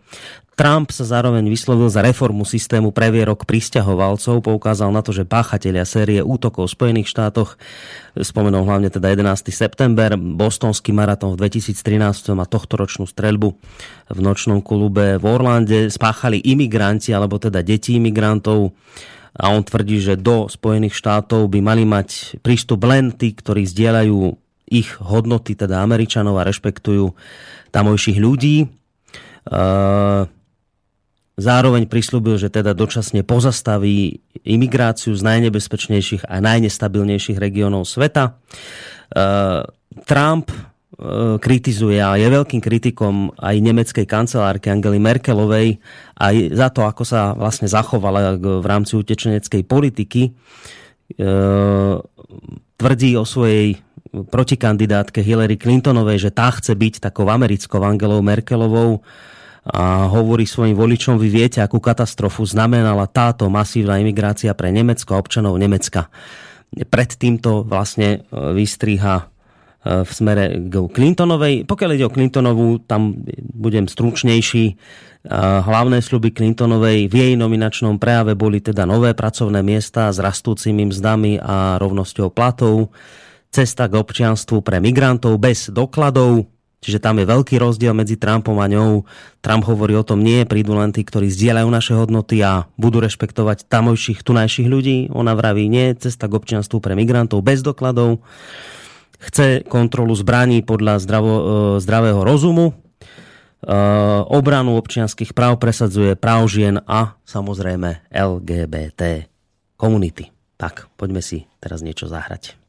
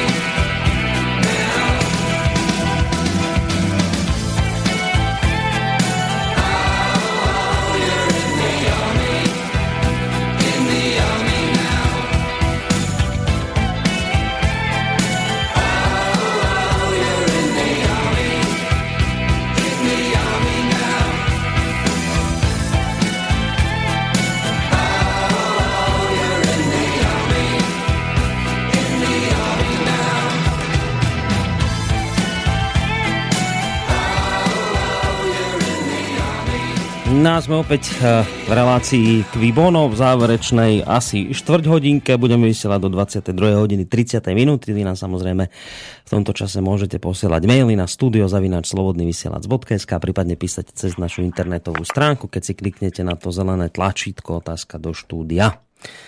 A viem, že som s tým otrávený, ale treba to hovoriť, lebo môžu počúvať poslucháči, ktorí povedzme prišli neskôr a ešte nevedia e, tieto adresy, takže to preto opakujem. No, máme tu mail od e, Gabriela, ktorý asi tak tr- trošku má pocit, že, že riskujete, keď takto dávate takéto odhady, e, že teda kto vyhrá a pýta sa celkom jednoznačne, že či ste ochotní riskovať 50 eur v prospech slobodného vysielača, ak vyhrá Clintonová.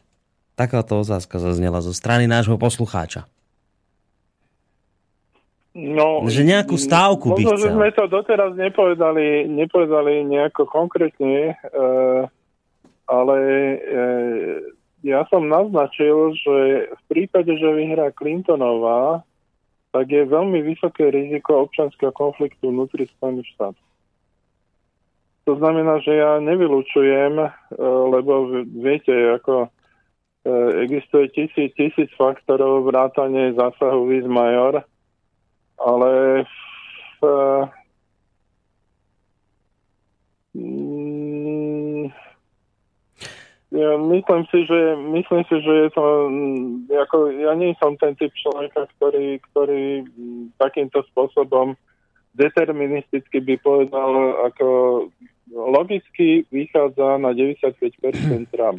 No, tak dve Ale otázky. Clintonová, ako Trumpa môže zraziť auto, na Trumpa bol atentát, ako bola nejaká e, nepo, neznám, nepochopiteľná strieľačka, to sa rýchle zahralo do auto okolo jeho auta. Hej, čiže, čiže viete, ten, ten boj tam je na život a na smrť. Tam je veľmi ťažký boj. Keď som povedal, že tých, e, neviem, tuším, 46 ľudí e, zomrelo v súvislosti s rodinou Clintonovcov. To znamená, že to je, si predstavte, že by sa to stalo v Európe.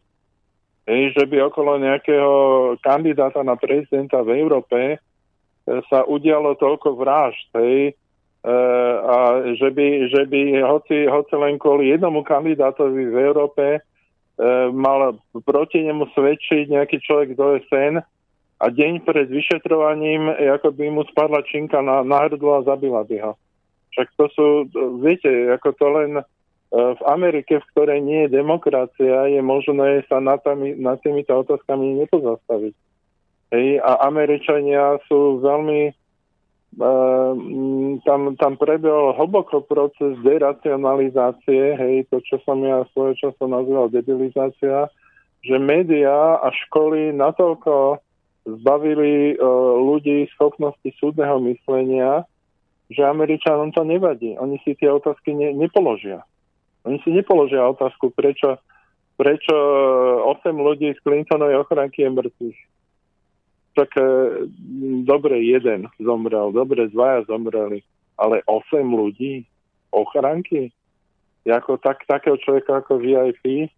A, a tam, je, tam je spústu ďalších, ďalších vecí. Hej, prečo si nikto v, v tej Amerike nepoloží otázku, pre Boha, však sa kúknete len na to video a vidíte, že to je klinický prípad. E, ako dáte do ruky e, čelný predstaviteľ Spojených štátov je zároveň vrchný veliteľ ozbrojených síl.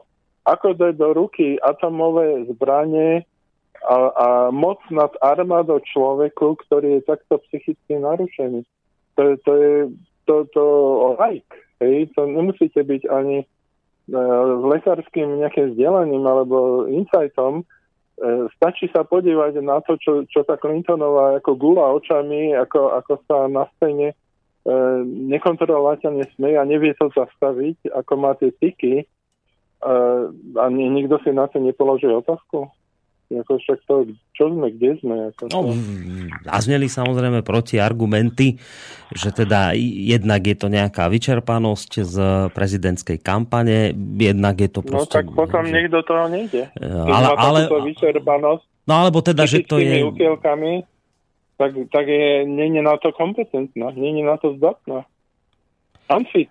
No, No, alebo proste, že to bola len akože sranda z jej strany, že, že, ako, že no ona zažartovala. hej, to pred... pokúšala No, potom to otočila, hej, ne? akože na srandu a začala sa smiať. No, kto vie, ale naozaj to vyzerá veľmi zvláštne. Ale čo som sa chcel spýtať, že keď nám prišiel mail od Petra, ktorý teda pripomínal toho Piakina a zároveň hovoril o, o tom, že vyhrá Trump, tak vy vravíte, že, že áno, že však vám je to už jasné, že dlhú dobu, že to bude No, Trump. Tak, no mne, mne to je jasné od jary, no, že vyhrá Trump. z akých... Ale, ale poviem prečo. No, to poviem som chcel vedieť, že z čoho vychádzate, že, že na základe čoho toho hovoríte, tak to jednoznačne, to, to ma zaujíma.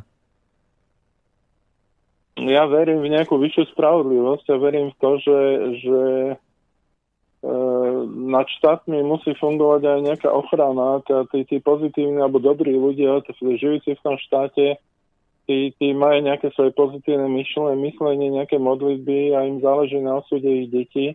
Hej, Čiže, čiže tam existuje nejaký, ne, nazvime to duchovný pozitívny vplyv, ktorý nemôže pustiť takých ľudí, ako je Clintonová k moci. Hej?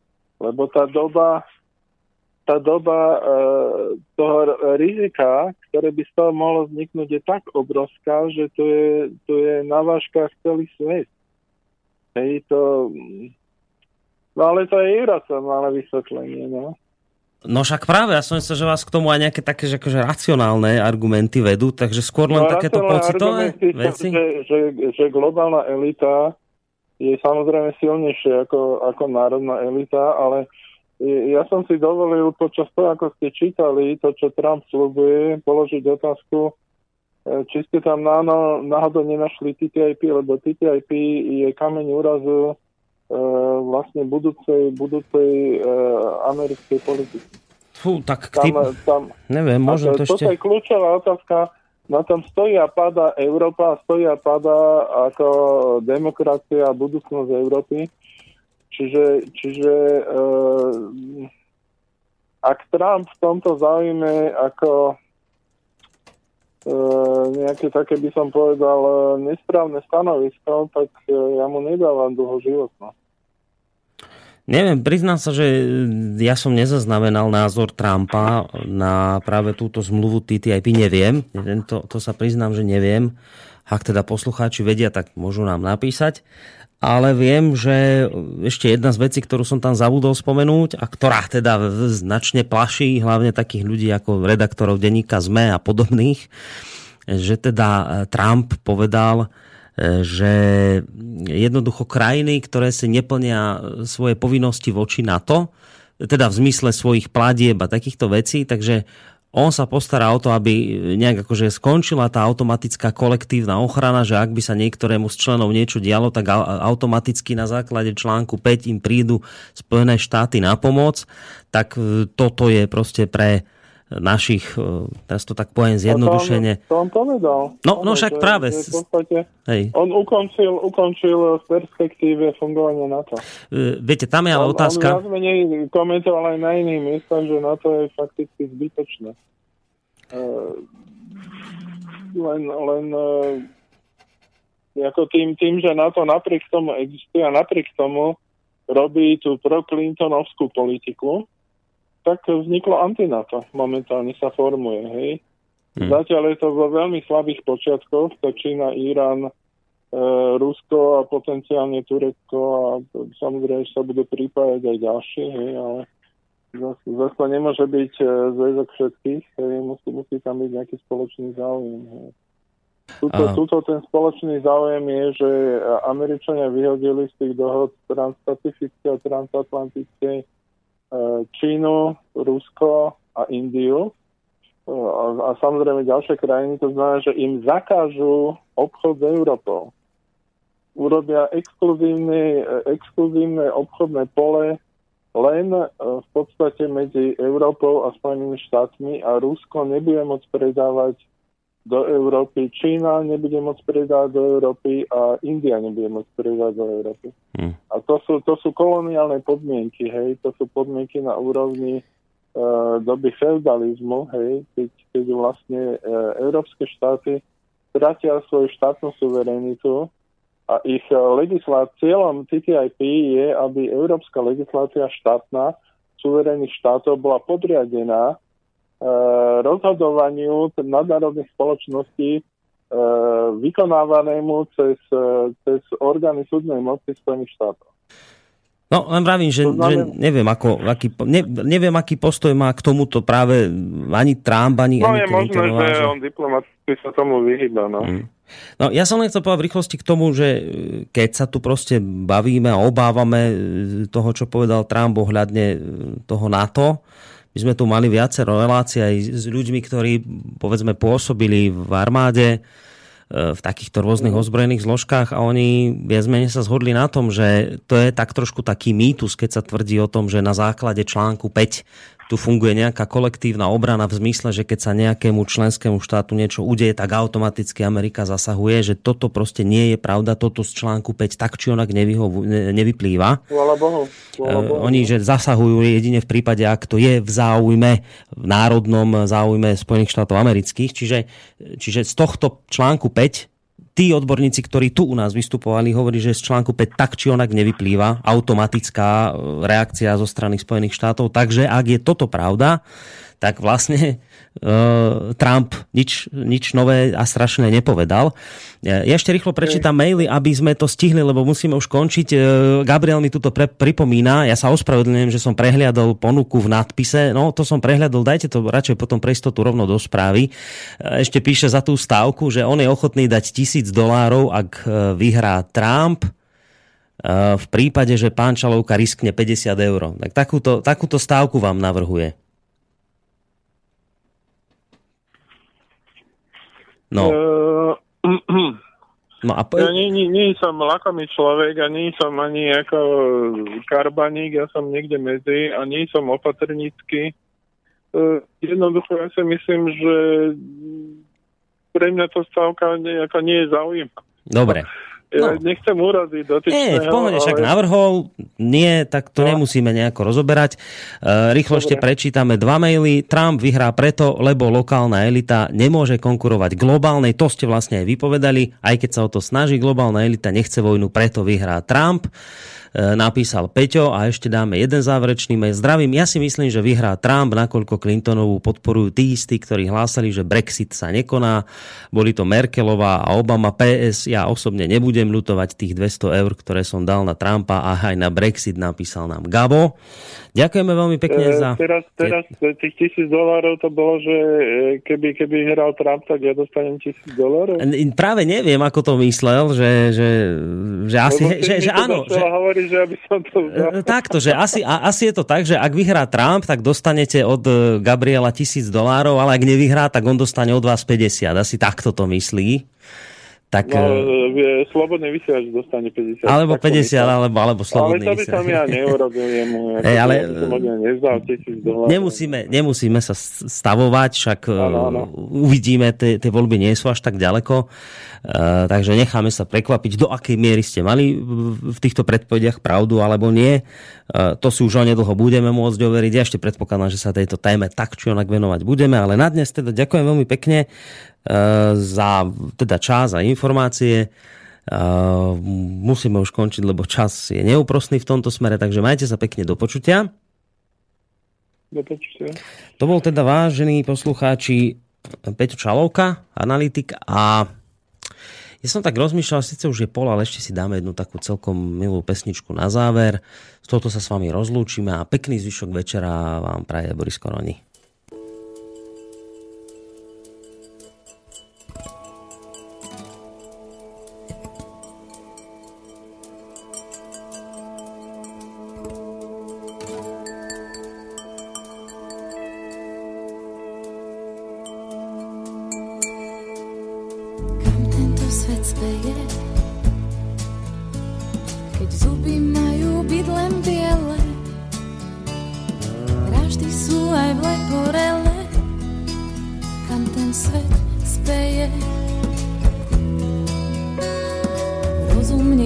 ide s vekom. Závislí sme vždy na niekom, zaspávame vďaka liekom, čo robiť s dušou človeka. Sloboda na rieka, lebo nám velí svet. A jeho stroje už vedú s nami boje. O vzácných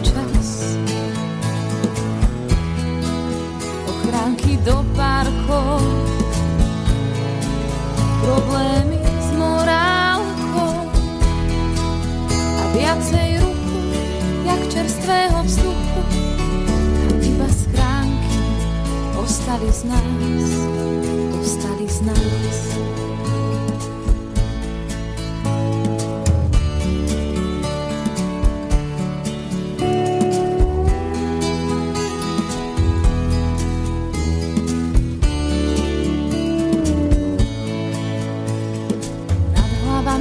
Signál krúži.